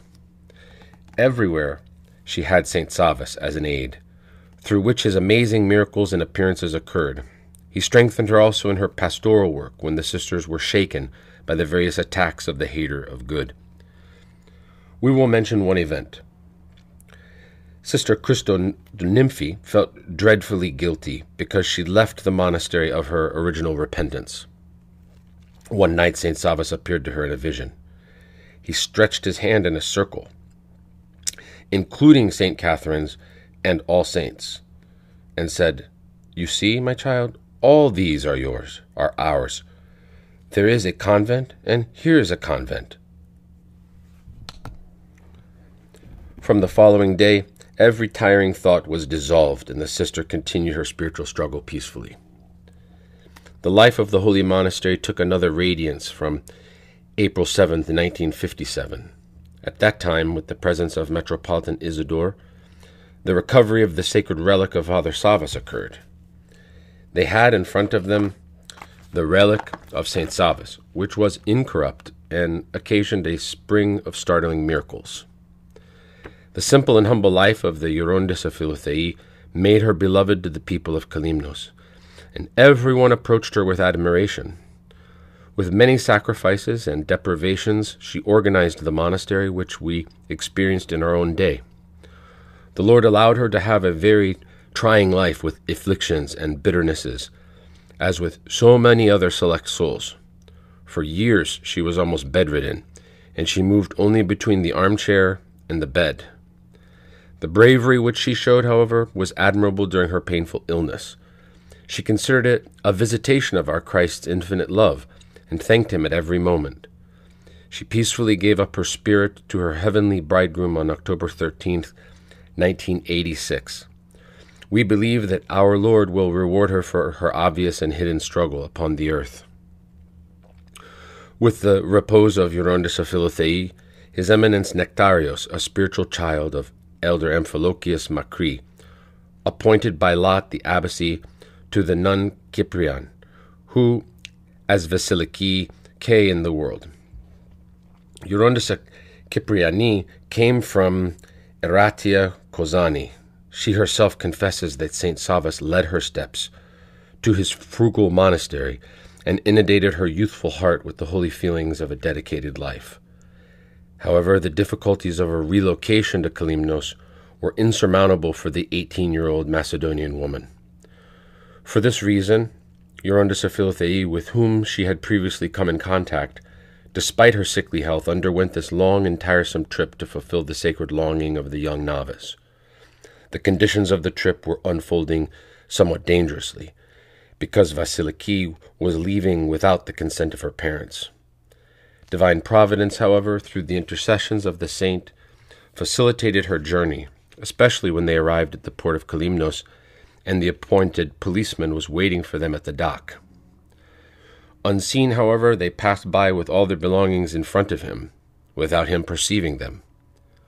When, a few days later, in his investigation, he ascertained that the sought for person arrived on the night when he stayed up all night long at the pier, he was shaken by the divine protection, and he himself aided in her unhampered stay. With gratitude, with humility and love, she performed the tasks of her holy monastery. During the first years when no road existed, she descended almost daily to the city with a little donkey and brought food for the monastery. Later on, she was appointed to care for the sick Gerontissa. Her obedience, dedication, and respect which she showed to her pained spiritual mother were exemplary. Her sacred offering drew her parents also, and in 1962 they were settled in the monastery of St. Savas, where they received the angelic habit. The father, monk Hierotheus, occupied himself with farming. With diligence and consistency, he altered the barren, rocky slope of the mountain into a blooming olive grove. Her mother, nun Agathe, with youthful zeal and a praying disposition, performed her monastic duties until the day the Lord called her to continue her ascetics in a different manner.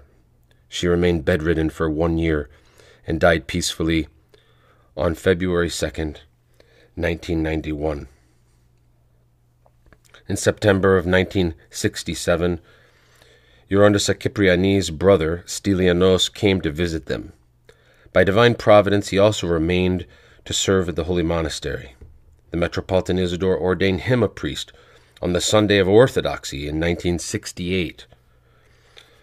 Father Augustine from then on performed the duties of parish priest at the holy monastery and periodically liturgized at its dependencies. That is, one Saint Nectarios and two Saint Stylianos. Also, as a confessor, he offered his services to the island of Kalymnos and sometimes on Leros.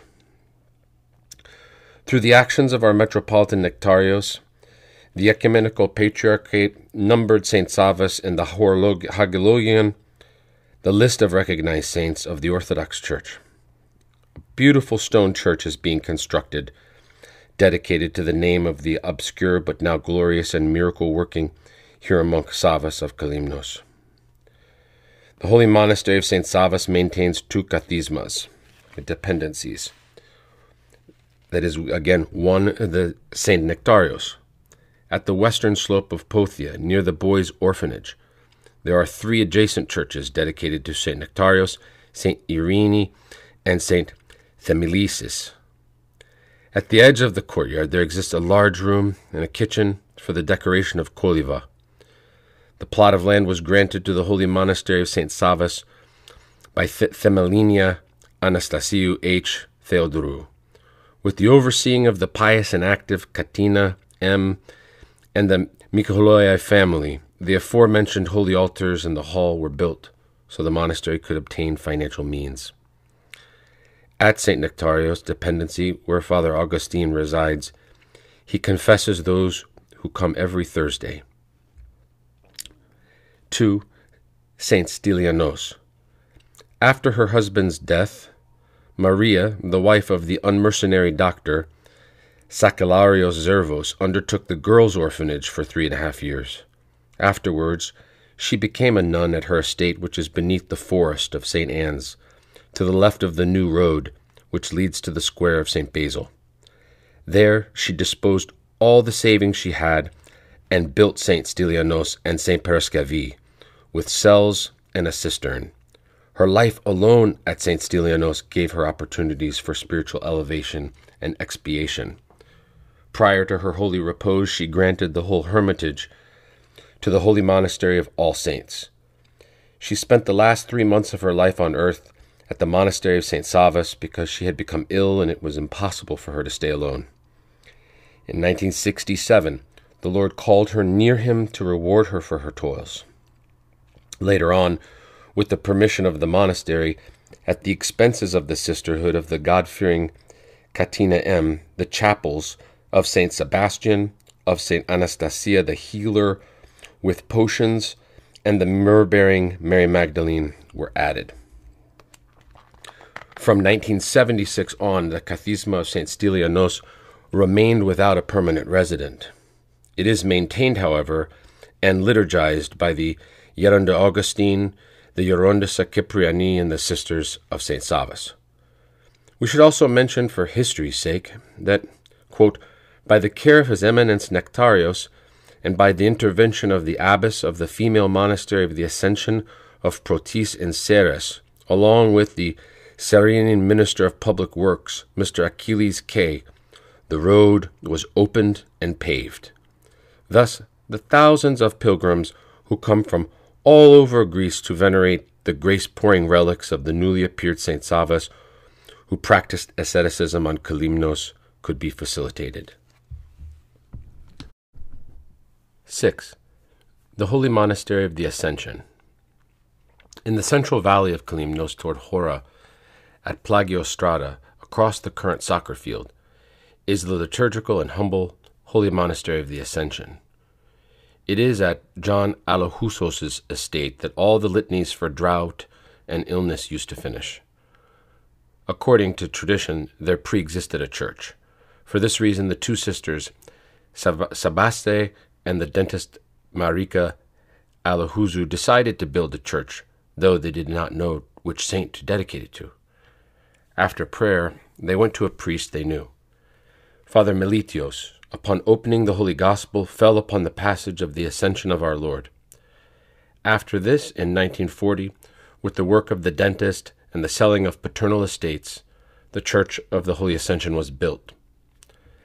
After the completion of the church, the pious Savaste, at the age of 35, departed through Leros for the Holy Annunciation Monastery of Patmos. Being moved, she herself related how the grace of our Panagia preserved her unharmed while she passed with her companion through a minefield on Leros. She remained for about ten years on Patmos and was tonsured a nun of the great schema by her elder Amphilochius Macri. She was very eager, obedient, and worked with excessive zeal in all the monastery tasks. She kneaded, baked, and washed, always tirelessly and with exemplary disposition. Her health, however, did not bear the great deprivations of the monastery and her individual ascesies. For this reason, in August of 1949, her sister Mar- Marika transported her to Kalymnos together with another sister, nun Nectaria Zambila. Watered with the streams of their Geronda Amphilochius, Gerontissa Evstokia, and the first venerable women, she enthusiastically began the construction of a new holy monastery. In December of 1950, she was enthroned as Gerontissa by Metropolitan Isidore, and in 1951, the metropolitan deed of the monastery was made. With the aid of her sisters and relatives, a new worship station was formed very quickly. Divine liturgies were performed almost daily. In the May of 1953, the consecration of the church was held, and on the 26th of the same month, the ecumenical patriarch Athenagoras sent them a golden cross as a patriarchal blessing. Abbess Eusebia always thanked God who granted her the ability to prepare a humble residence for the brides of Christ, and asked him to strengthen them and preserve them from the devil's traps. One day, while she was praying, she saw at the outer gate of the holy monastery an archangel with a sword, who assured her, quote, I will protect your holy monastery until the close of the age. The Venerable Mother kept the rule of the monastery strictly. She prayed fervently, fasted a lot, did fasts unto the ninth hour on all the days of Lent except Saturday and Sunday, and had a rich, motherly approach with the sisters. As soon as the talented sisters came near her, she strove to organize a perfect, for priests, an area for priests' vestments to be sewed, a room with Sister Isidora, and a golden embroidered room with Sister Pulcheria. Their golden embroideries are works of unparalleled art and adorn the holy altars of our churches. Their hierarchical vestments add a Byzantine majesty to episcopal liturgies. The sisters simultaneously occupied themselves with the cultivation of the monastery estate. Today, the previous dry field is an earthly paradise covered with tangerine trees, orange trees, lemon trees, and other fruit bearing trees which they themselves cultivate. The missionary inheritance of their Geronda Amphilochi continued also in the newly formed monastery of the Ascension. With joy and generosity, the monastery offered charity to those in need. The monastery maintained many families in the village. Alongside material charity, the monastery also had the free distribution of Christian books. It is noteworthy that the holy monastery was the pioneer in systematic reading of soul benefiting books during the decorating of Koliva. Thus, a spiritual offering also occurred to the thirsty society of Kalymnos. The missionary and beneficial offering of the monastery obtained a more positive yield with the presence of the tireless elder Paul Nikitaris of Patmos, the former abbot of the holy monastery of the theologian. For a series of years, he was the director of the priest school Patmias. After the repose of Elder Amphilochius, Gerontissa Evstokia considered the vacuum which the lack of a spiritual father created, personally asked the then Metropolitan Isidore to allow his first child, the experienced and vigilant Father Paul, to undertake the spiritual guidance of the Ascension. The Metropolitan, knowing his patristic qualities, gladly gave his blessing. The new elder received this serious ministry with a good disposition. Time came to officially fulfill, for one portion of the Dodecanese, the fervent longing of his spiritual elder, Amphilochius Macris, who had imbued them with the monastic missionary ideal. Aside from this, Father Paul nurtured and nurtures a particular sympathy and gratitude to the Ascension, because he had been benefactored by John Alohusis' family as a student of the Nikiphorian High School. The calm and approachable spiritual father came at set periods, and the monastery then took on the view of a pilgrimage. A multitude of believers, with shoulders weighed down by the guilt of sin, were healed and received grace beneath his epitrachelion. To facilitate this sacred work of holy confession, the Gerontissa decided to found the Kathisma of the Apostle Paul, with a spacious church and cells, in an estate which her uncle, Scevophylax Alahusos, gave her. It is not very far from the main monastery. The cornerstone of the church was laid on October 11, 1964, on the Sunday of the Holy Fathers, by Metropolitan Isidore and was consecrated by Metropolitan Nectarios on November 21, 1983. Father Paul completed the building complex at his own expense, adding a large hall for edifying gatherings and talks. Your Gerontissa Evsevia, full of spiritual fruits, was called to the heavenly kingdom on November 27, 1984, at 82 years of age, with a relapse of the flu. The administration of the holy monastery was appointed to her sister, the dentist, nun Maria, 40 days after her repose. With sacred respect and love, the new Gerontissa continues the functioning of the monastery in the traces of the blessed Evsevia. Being charitable, easily approachable, and kind, she helped and comforted her brethren who would come. She often completed, completely emptied the treasury of the monastery, leaving to God's mercy the five sisters who remained.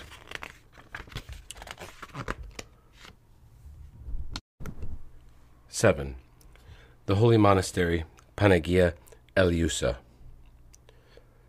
The founding of the sacred monastery, Panagia Eleousa, was a fruit of earlier attempts by Gerontissa Evstokia and of Geronda Amphilochius Macri with the cooperation of Mrs. Catherine Vouvalis. All three factors desired that a monastery be made with an active social offering. So, when in 1953 Mrs. Vouvalis founded the Institution of Mercy, which had many faceted goals, mainly social benefit, the idea of founding a monastery for the sisters at the country estate of Catherine Vouvalis was revived, in which case, with the blessing of His Eminence Isidore, the home of Emmanuel Carpathios at the parish of Kalimimitiosi, Tissa, was rented, where the first nucleus of the Institute of Mercy was settled with nun Nectarios Zambalia at the head. The first members were Tomias Vasiliki, now nun Olympiada, a distinguished iconographer of the Annunciation, Patmos, Sophia Caragiani, the current sister Paraskevi, Anna Manglis, now nun Agni, Gerontissa of the holy monastery Panagia Eleousa, and the catechist Themilia Gatti.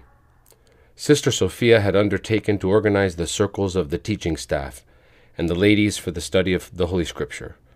Simultaneously, she gave a few lessons in English at Sister Anna's Institute. The movement of the middle, higher, and working catechetical schools had been appointed to Sister Anna, who was full of sacred zeal. The English Institute fulfilled a double missionary purpose. On the one hand, it armed the children of the much traveled Kalymnos with the English language, and on the other hand, through its incomes, the first Christian bookstore, the lampstand, was formed on Kalymnos, and quite a few medicines were given to indignant sick people. Sister Them- Themelina had undertaken the functioning of the bookstore. Later on, this group was transported to Mrs. Vouvalis' home, the current archaeological, uh, archaeological museum, in accordance with her will. There, the graduate of the Theological School of Athens, Maria Maria K, was added, and who's now Sister Evsevia who undertook the circle of high school and university graduates, and Sister Aspasia P., who daily offered voluntary service at the Vouvalio Hospital. In the meantime, the committee of the Institute of Mercy strove for the foundation of a monastery at the country estate of Catherine Vouvalis at the location Rotso. When the church was completed, Panagia Eli- Eleousa, Sister Nectaria, and Themelina, and new sisters were henceforth settled there, from where the offering to the hospitable and the catechetical schools continued. The remaining four sisters went to the Annunciation on Patmos, where they were nurtured with monastic teachings.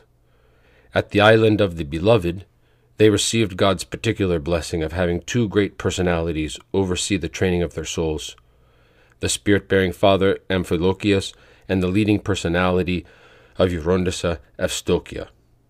However, it seems that God's plan hid a new course for the two sisters Anna and Maria. Sister Nectaria, who was responsible at Rotso, was forced to return to the Annunciation due to a serious illness. The hermitage of Rotso was closed for two years because of the sisters who remained there. Sister Joanna undertook to oversee the girls' orphanage of Kalymnos, while Themelina and Demetria were transferred permanently to the Vouvalio Hospital, where another three sisters of the Institute of Mercy were also serving. Geronda Amphilochi was sad that the worship of God stopped at that quiet corner of Panagia Eleousa, and he always prayed for its refunctioning. In July of 1968, he received notification from the Lord and sent there the two sisters, Anna and Maria, now renamed Agnes and Evsevia, as nuns of the small habit. With his paternal blessing and the temporary seating of a third sister on the part of Gerontissa Evstokia, they began the toilsome work of organizing and reforming the Holy Hermitage. In mid Pentecost, 1969, the two sisters were called to their maternal monastery and were tonsured nuns of the great schema by the venerable elder Amphilochis. The presence of the All Holy Mother was and is very evident. This event supports the sisters in their spiritual and physical struggle. For God's glory, we will mention a few appearances of Our Lady de Theotokos. 1. Sister Pelagia, a great schema nun for 25 years, was serving Mrs. Vouvalis's Holy Church of the Peace of God and stayed in a shed at St. Mamas. Every week she used to visit the monastery. One afternoon, as she was cutting wicks behind Panagia's altar, she saw Gerontissa Evstokia of Patmos, who smiled at her.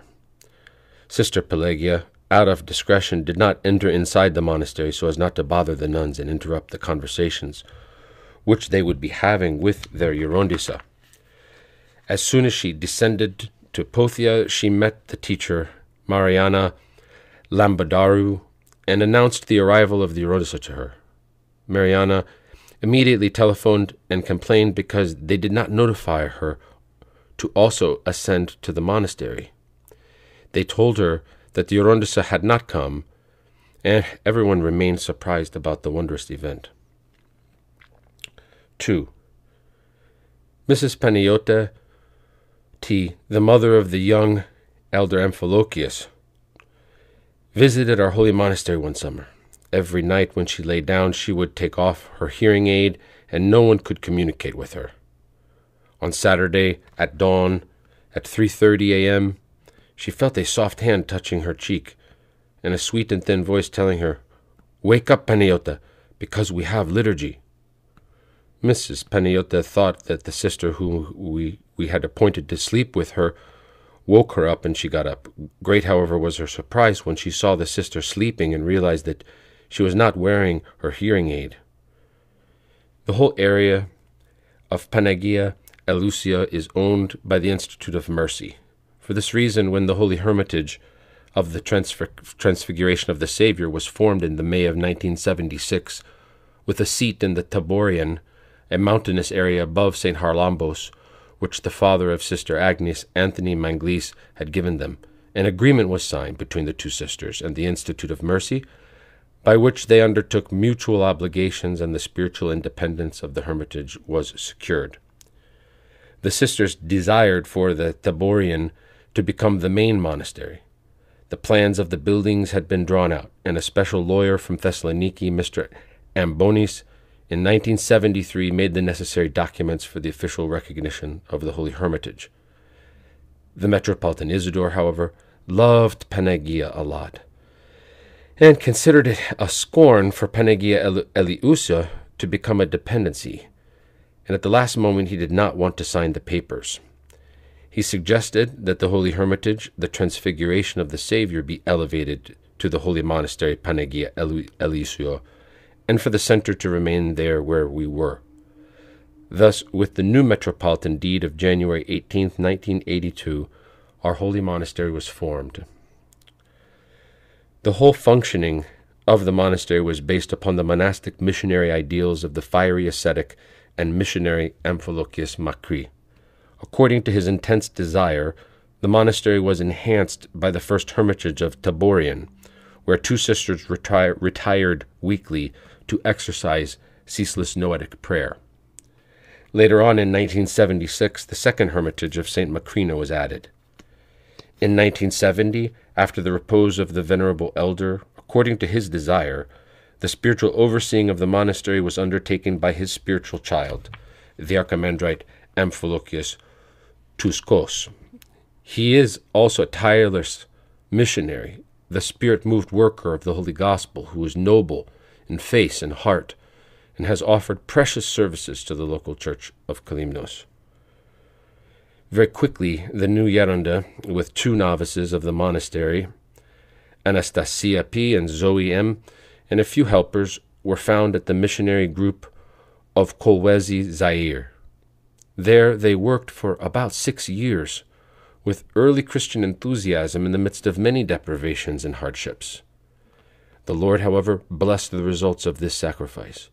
Many were catechized, and 3,000 Africans were baptized. With their overseeing and even personal work, ten churches were built. During this period, the monastery supplied them as much as possible with food and clothing. The courtyard of the holy monastery, with the help of the zealous ladies of Kalymnos, was transformed sometimes into a candy factory, and at other times into a factory of varying types of work sewing of baptismal robes, washing, repairing, ironing, packaging.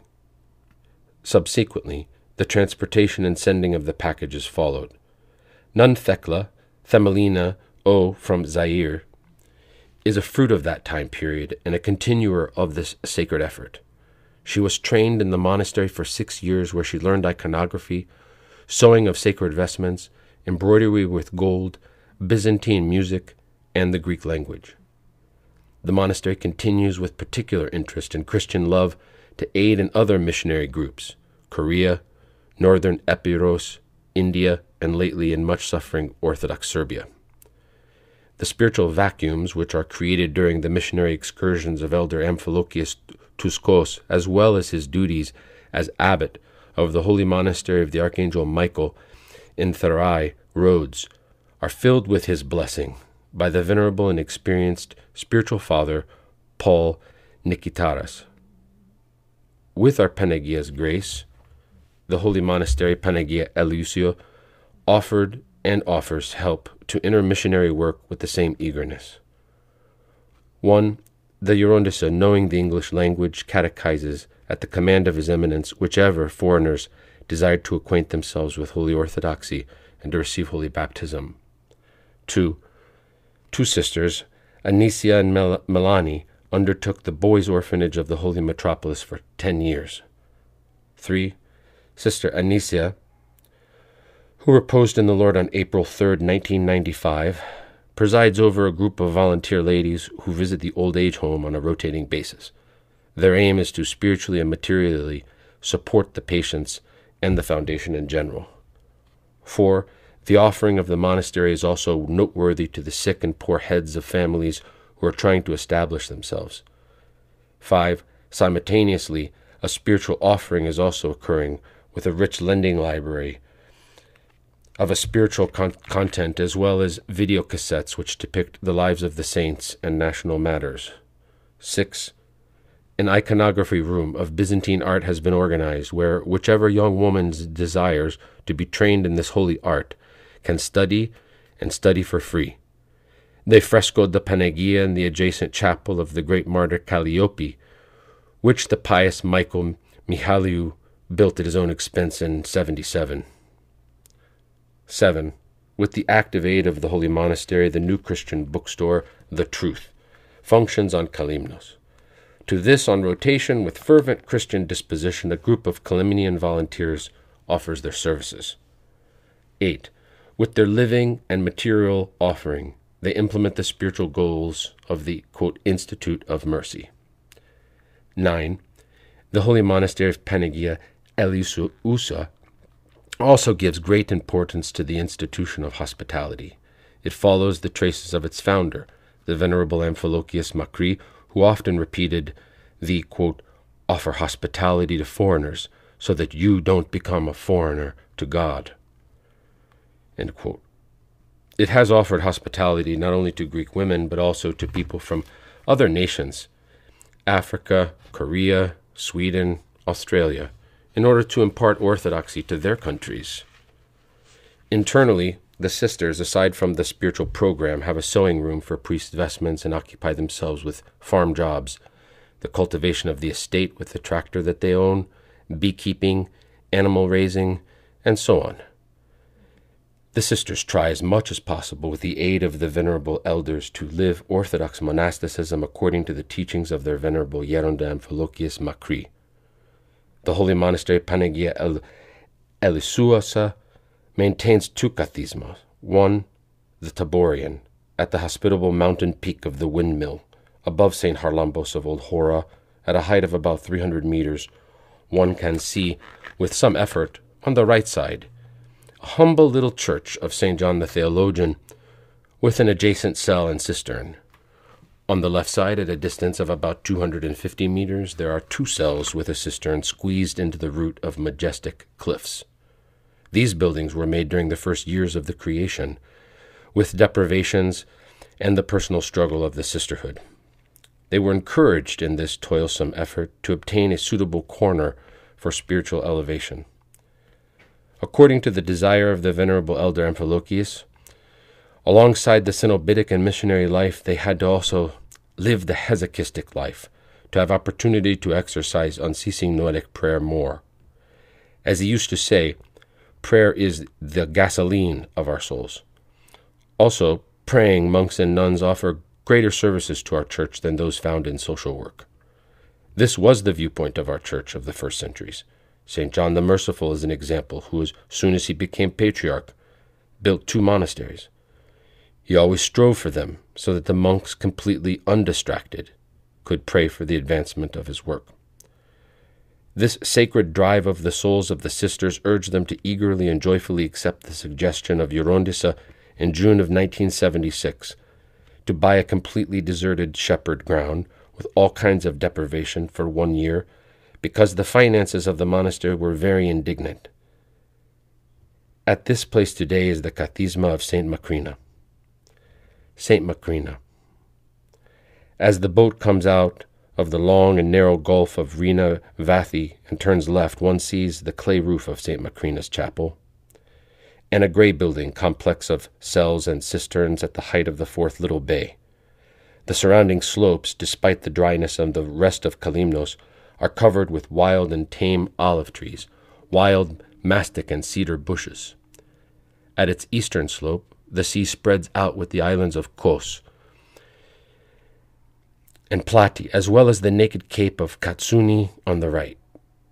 At the depth to the left, one can discern the blood drenched shores of Asia Minor.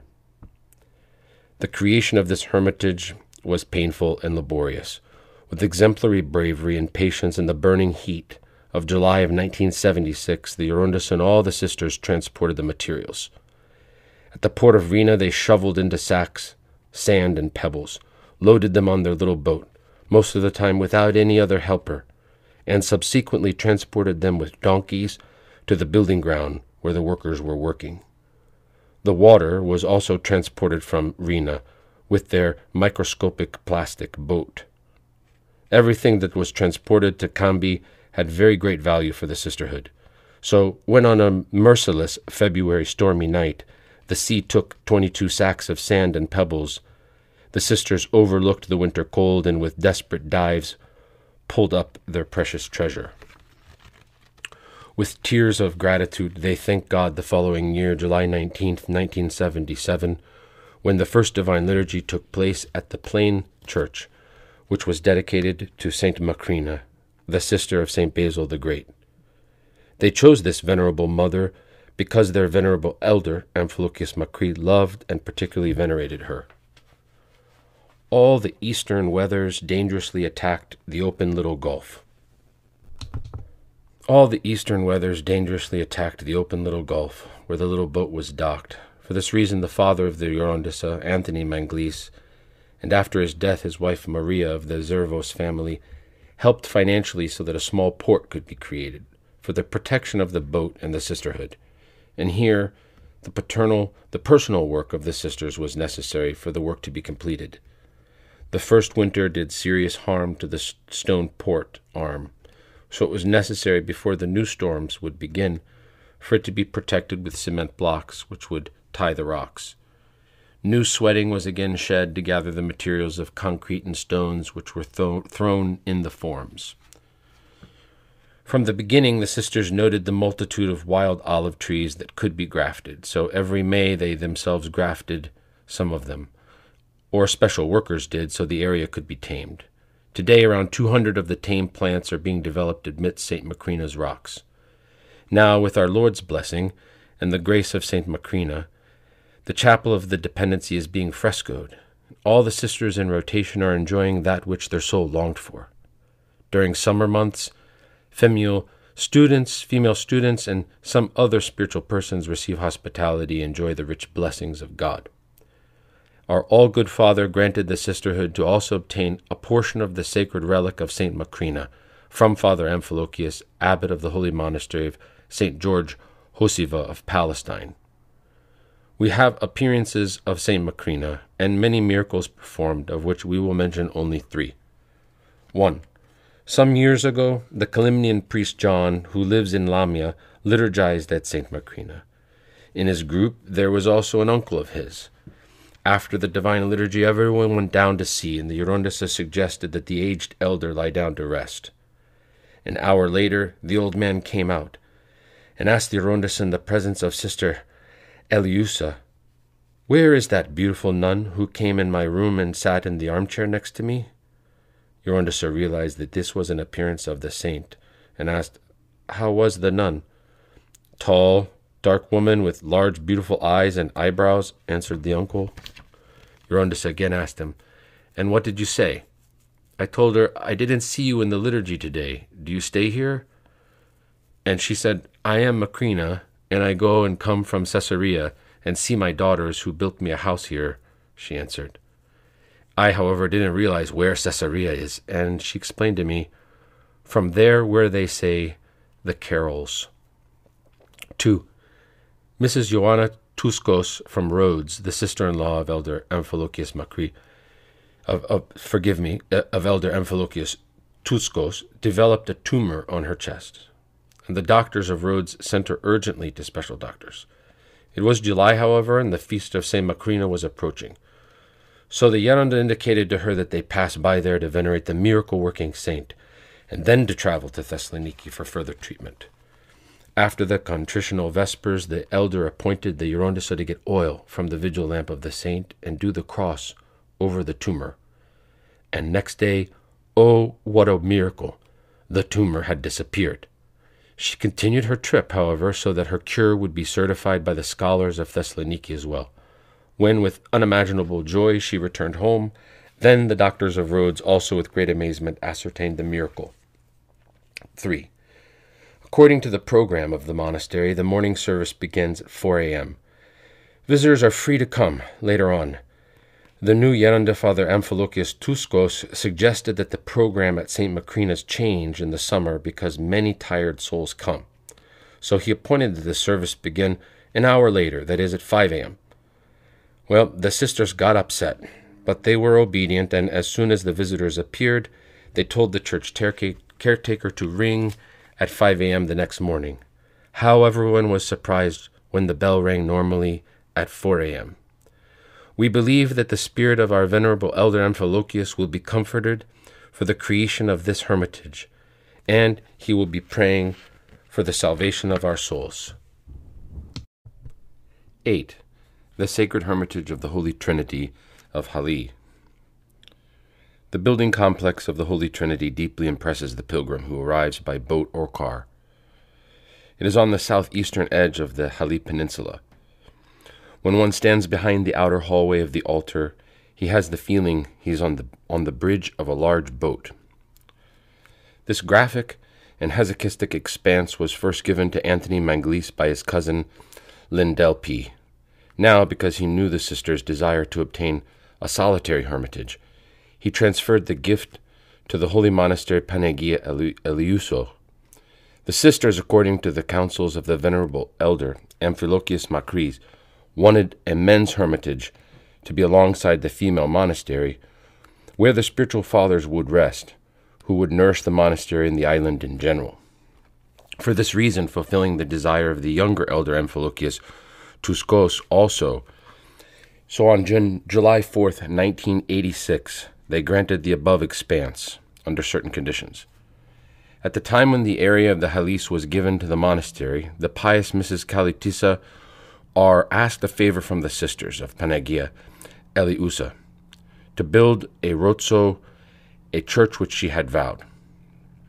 The sisters considered this case as an opportunity and asked her to accept the building of a church, which she had asked for on the Hali estate, developing to her the dependency it would have from the monastery and the large destination of the future hermitage. The goodly disposed and charitable Mrs. Kalotina accepted the suggestion. It was necessary, however, to open a road to transport the materials. The expenses of the road were paid for by the then novitiate nuns Anicia and Malani out of their personal savings, which they brought to the holy monastery. Due to the inclination of the ground, the money of the aforementioned donor, 400,000 drachmas, finished when they reached the floor of the church. So, with new deprivations, the monastery undertook to complete the church and the cells with minimal donations. All the portable Byzantine icons which exist in the trihypostite Church of the Holy Trinity, the sacred vessels, and the liturgical books are a gift of the obscure and nevertheless great benefactor of Kalymnos, Kalutiso R. Later on, she built and supplied a chapel in honor of the Archangel Michael. This time, the vow was her brother's. At this hermitage, with the Metropolitan Isidore's blessing, Amphilochius Macri remained at times when he visited Kalymnos for spiritual nurturing. He was always accompanied by priests, missionaries, seminarians, students, and university professors, and gave a spiritual vivacity to our island. Two youths from Zaire, Peter and Andrew, spent their first student vacations at Holy Trinity. At this time, with the Metropolitan Deed of March 25, 1986, of Metropolitan Nectarios, the sacred hermitage of the Holy Trinity was officially recognized. In December of 1986, Elder Amphilochius brought monk Yosif Grekos from Rhodes, a spiritual child of Father Seraphim Parkadi. Monk Yosif remained there for about one and a half years. During this time, he diligently prepared and passed the introductory exams of the pastoral department of the Theological School of the University of Thessaloniki. He simultaneously oversaw the continual works of the hermitage the smoothening and widening of the road at the expense of Elder Amphilochius, the completion of the library beneath the church, for which Mrs. Maria Manglis offered 200,000 drachmas and a few completing works of the craftsman Mihaleu, Mihaleu at the Archangel with money from Mrs. R. On October 4th, 1987, Yosef was ordained hierodeacon, and 15 days later, a priest. The former Yosef, now Father Photius, undertook his duties as liturgist of the Most High with sacred zeal, and he served the monastery as a parish priest almost two years, with breaks due to his studies.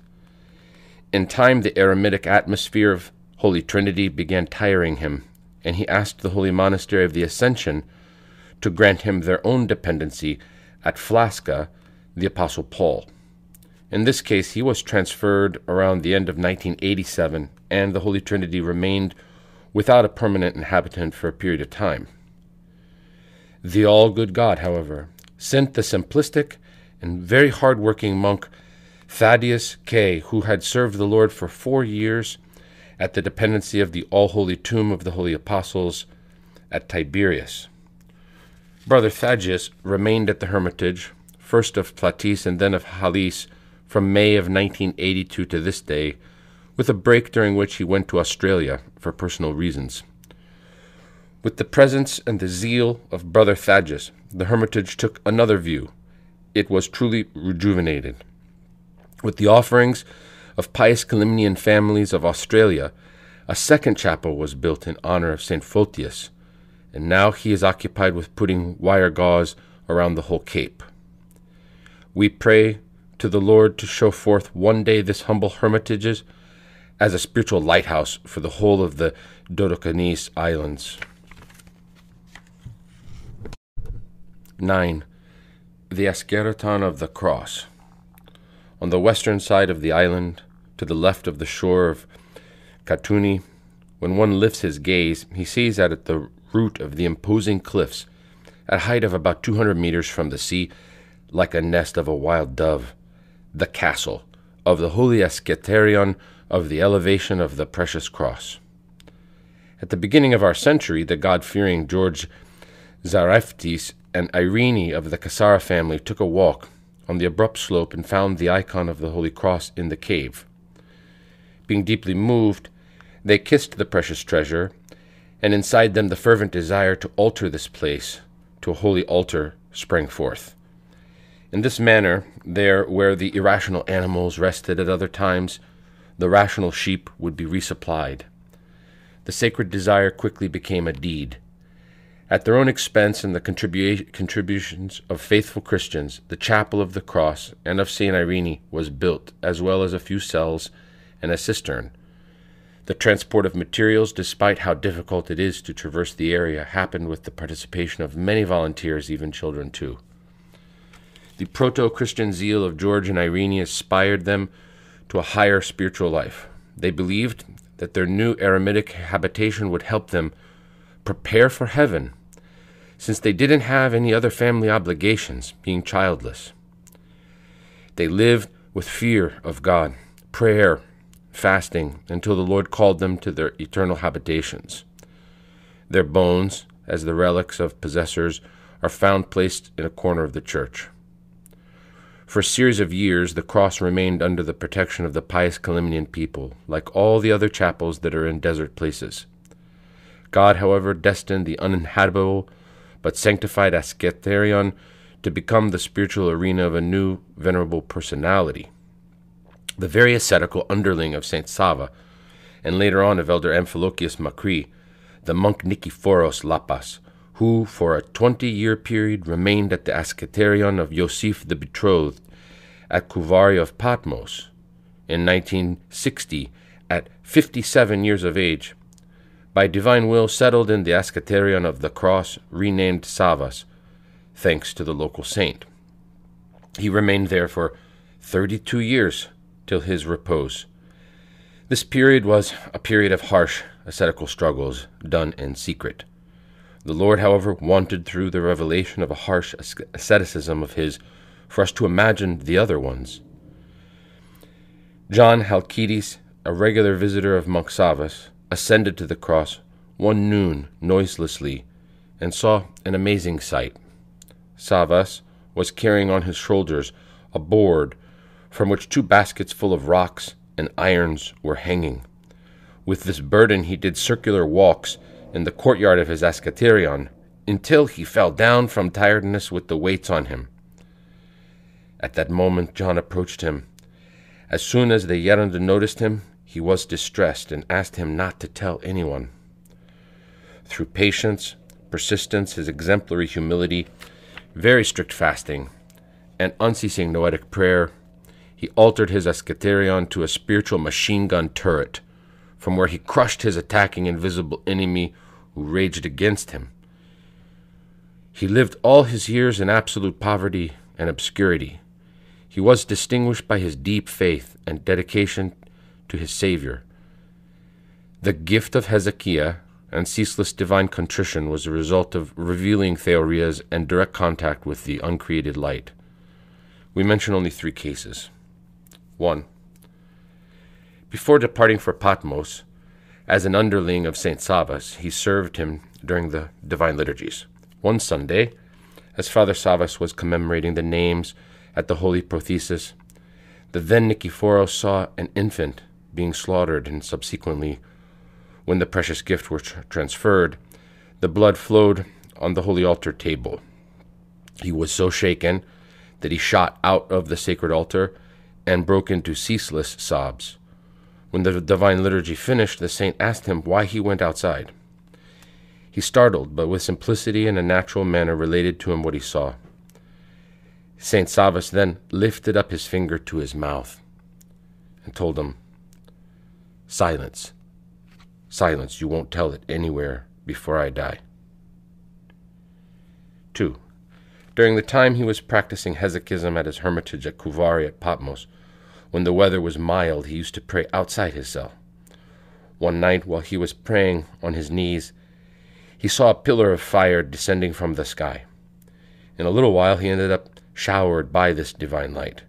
He lowered his face to the ground and broke down into burning tears, asking for God's mercy. He thought it was a sign of his sinfulness. Early in the morning, he ran to his Geronda father Amphilochius Makrian with contrition related to him what happened. The clairvoyant elder settled him down and spoke to him about the divine energies of the uncreated light. He subsequently founded at the aforementioned place the Church of Joseph the Betrothed. 3. Father Paul Nikitaros related to us that on one moonless night they threw the nets with Brother Nikephoros at the Kouvari Gulf. As usual, at 11 p.m., they pulled the nets in and they had to take the fish out. Father Paul asked him, How will we take the fish out without light? Eh, God will provide, Monkey Nicephorus responded. In a little while, while they were saying the salutations of the most holy Theotokos, a bright disk appeared over them. Father Paul thought it was a satellite, and he got scared and that it not fall and burned them. Brother Nicephorus, however, remained completely unmoved. The light remained until they finished their work. It disappeared when they threw their few nets for a second time. His chaste biblical face caused awe and spiritual elevation to the visitors. Gerontissa Agnes mentions the characteristic following event. Quote, One fall sunset remains unforgettable to me during which he, we reached him as he was doing vespers in the cave, in the joyous light of the vigil lamps and the candiles. The young Orthodox Swiss woman whom I was accompanying, upon seeing his venerable face, broke into silent tears until the end of the service. We remained near him for a few minutes, and with much loving care he gave laconic wishes and counsels. This meeting of ours was so stirring that the foreigner admitted in amazement, I fervently thank you for the great gift you gave me. The whole of Europe doesn't have one such person to show. Monk Savas imitating the Holy Desert Fathers. Never remained idle he believed that work with knowledge purifies man. To the existing buildings, he added a small chapel honoring the name of Joseph the Betrothed, in which he did his winter services. With his personal work, he completed the ascending footpath which led to his Golgotha. He loved nature and had great skill to alter wild trees to fruit bearing trees. This grace was admitted by all of Kalymnos, and he gladly grafted for free wherever they called him. The time for his departure for heaven was approaching. He suffered a serious heart condition, and as soon as Sister Katina, who was in Australia, was informed of it, she hastened and remained near him to comfort him. The arrival, however, of his sister did not change his sparse diet. Many times he spent the day with one mountain tea and a simple cup of soup. According to Abba Thalassios, a continent nous is a temple of the Holy Spirit. This is precisely what Monk Savas achieved. We must not omit that what his sister related to us.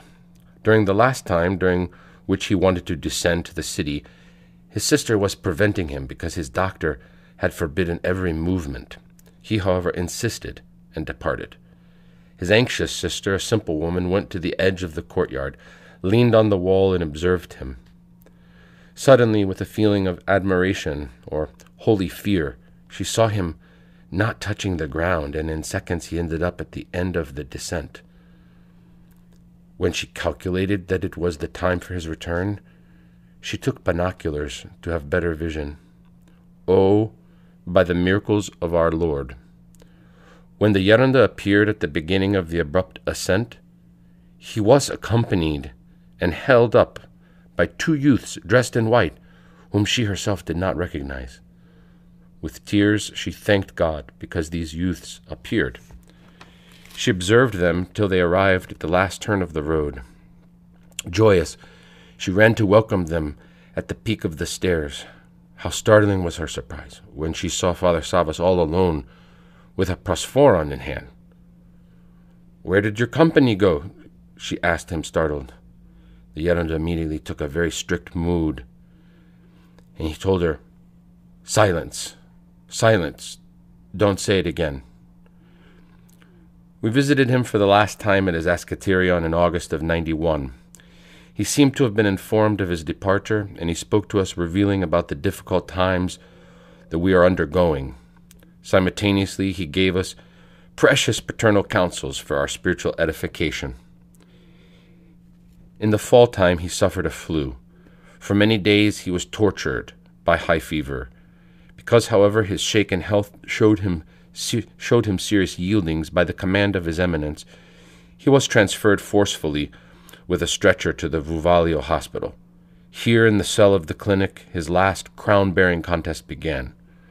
The doctors diagnosed that he had suffered ileus and he needed direct intervention. They did not try, however, to operate on him because his intestinal system had become thin due to his strict fasts. After this, everybody expected that within three days he would succumb. The Lord, however, had not decided his repose, and he miraculously lived more than forty days in this painful and serious condition. During the whole time of his hospitalization, the doctors and the nurses treated him with much respect and admiration. He would not allow a female hand to serve him. The Almighty God wanted this bright star to not be quenched in obscurity, but to scatter his last beneficial rays on the crumbling society of our island. His endurance and holy patience, which he showed during the whole duration of his residence, were exemplary.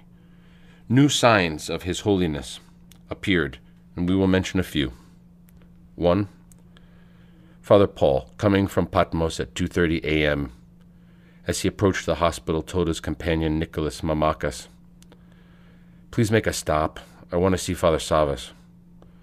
Nicholas mentioned what an unsuitable time that it was. Father Paul, however, insisted, and in a few minutes they ended up in the hospital hallway.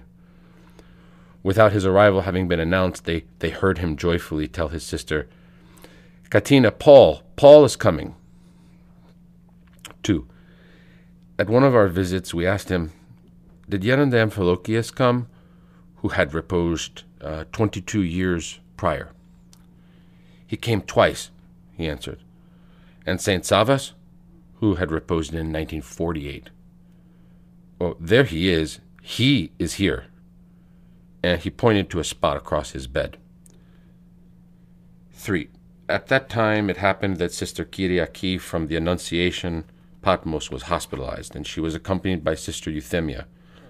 One day, two girls appeared and were looking for a sick monk. Sister Euthymia led them to his room. The girls, as soon as they saw him, they said with one voice, Ah, that's him!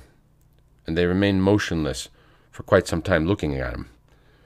When they recovered, they related to the sister that both of them saw the same dream the previous night. They ended up at St. Savas's monastery, and there the saint himself appeared, accompanied by a monk. The girls did a prostration and kissed the saint's hand, ignoring the monk to some degree. St. Savas told them and he is Savas, but he is still at the hospital. In the morning, the two friends related to one another their strange dream, and they went to the hospital. There, they ascertained the truth of their dream. 4. On the Sunday of Holy Orthodoxy, after the Divine Liturgy, a few acquaintances of his had visited him as usual. Suddenly, while they thought that Father Savas is in a coma, they heard him say, Silence, don't speak. Don't you hear that a liturgy is going on? Twelve patriarchs are over here. There's Athanasios, too. Hey, sit, sit down. And he was pulling himself over on the bed to make room for his heavenly visitor to sit. Similar invisible divine liturgies were repeated, and he himself admitted that he also received divine communion invisibly. On April 7th, 1992, the end of his earthly life rang. Noiselessly and humbly, he handed over his spirit to his heavenly bridegroom.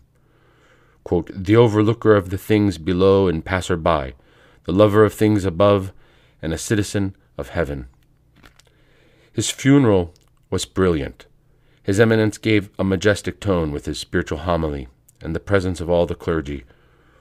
Quite moving was the lifting up of his sacred bier, which was held by soldiers and was accompanied by his Eminence and the clergy walking, who were dressed with their sacred vestments. The multitude poured out on all the slope because the narrow footpath did not suffice. Everyone had the feeling that they were accompanying a saint, and they did not consider the torrent of rain which lasted till his burial and which Kalymnos badly needed because there was a drought. His bier was placed in a hewn tomb which he himself had prepared. Now he is praying in the heavenly dwellings for all of us, and his spirit will particularly be comforted when a worthy continuer of his struggles is found. The hermit Savas Lapas. May his blessing be upon us. Further publication of the holy monastery Panagia Eleousa our Geronda in English, published in 1995, on the life of the elder Amphilochius Macris of Patmos.